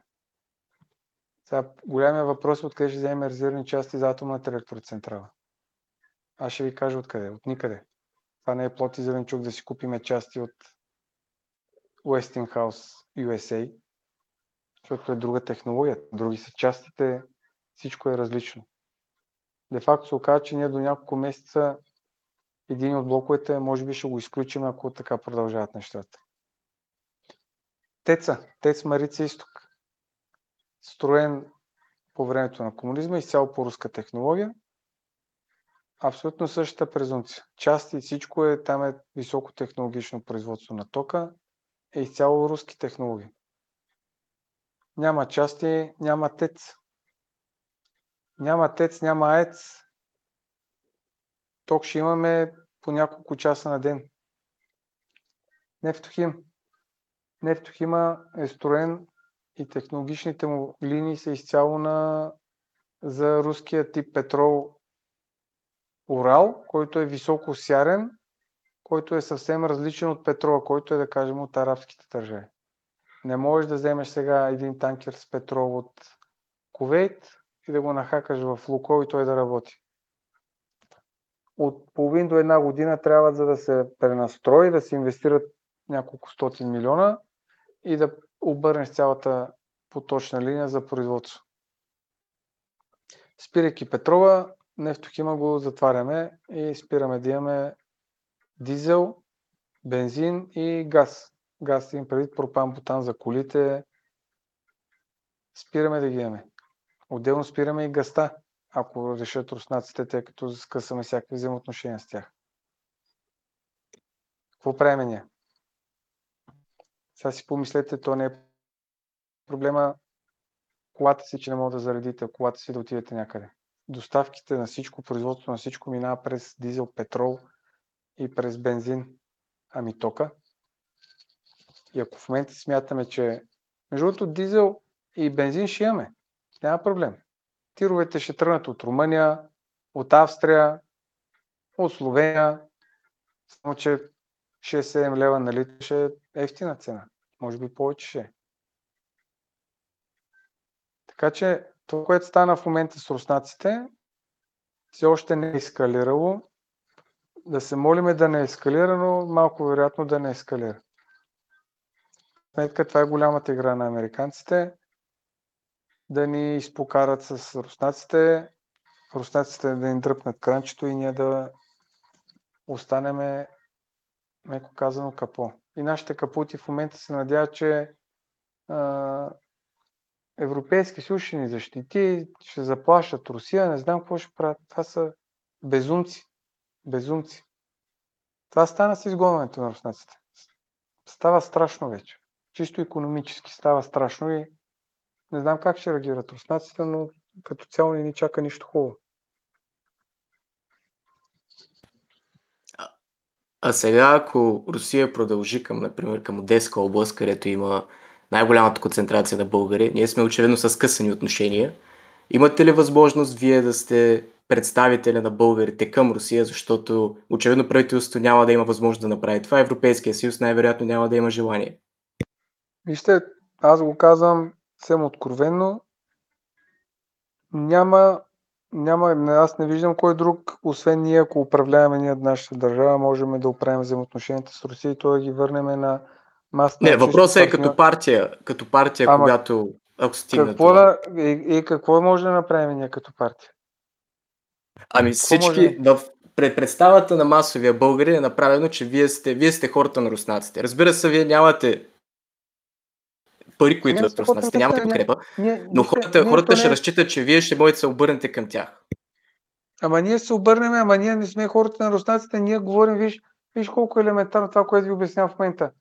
Ние трябва да си гоним чисто економически интереси, когато ние казваме, че България трябва да премахне веднага санкциите спрямо Русия, не е, защото от любов към Русия, защото економическите интереси на България са такива.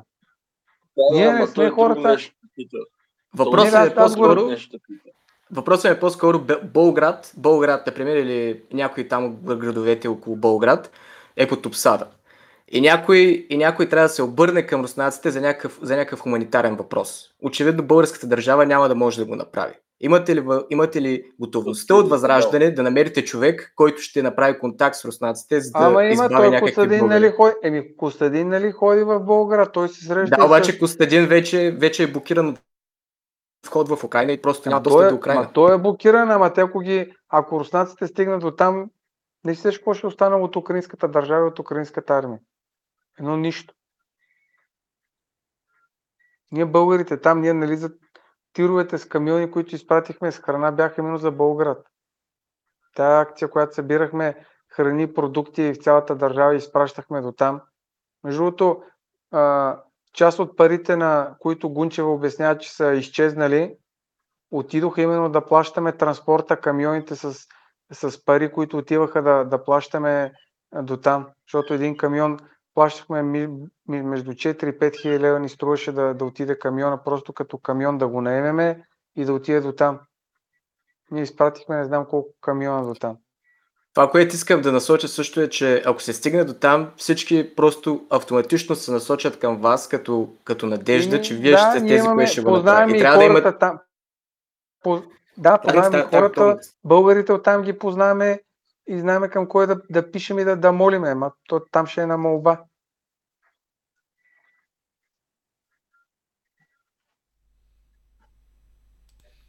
Здравей, Цончо. Мерси, че, Мерси, че дойде да говориш. Аз имам два въпроса, да че се опитам да бъдат кратки, кратки.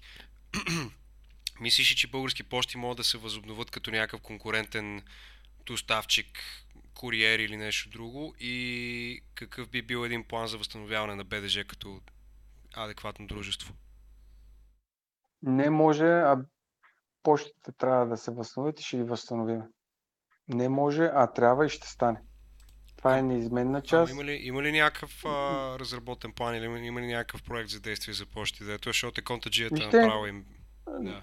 Вижте, почтите, почтите, там има изградена вече десетилетие изградена система на почта. Там просто трябва да застане начало на почта, трябва да стане един човек, който да гледа чисто търговски, чисто социално а, да ги развие до степен, до която да може да са не конкуренти, ми да са водещите в сектора на тия услуги.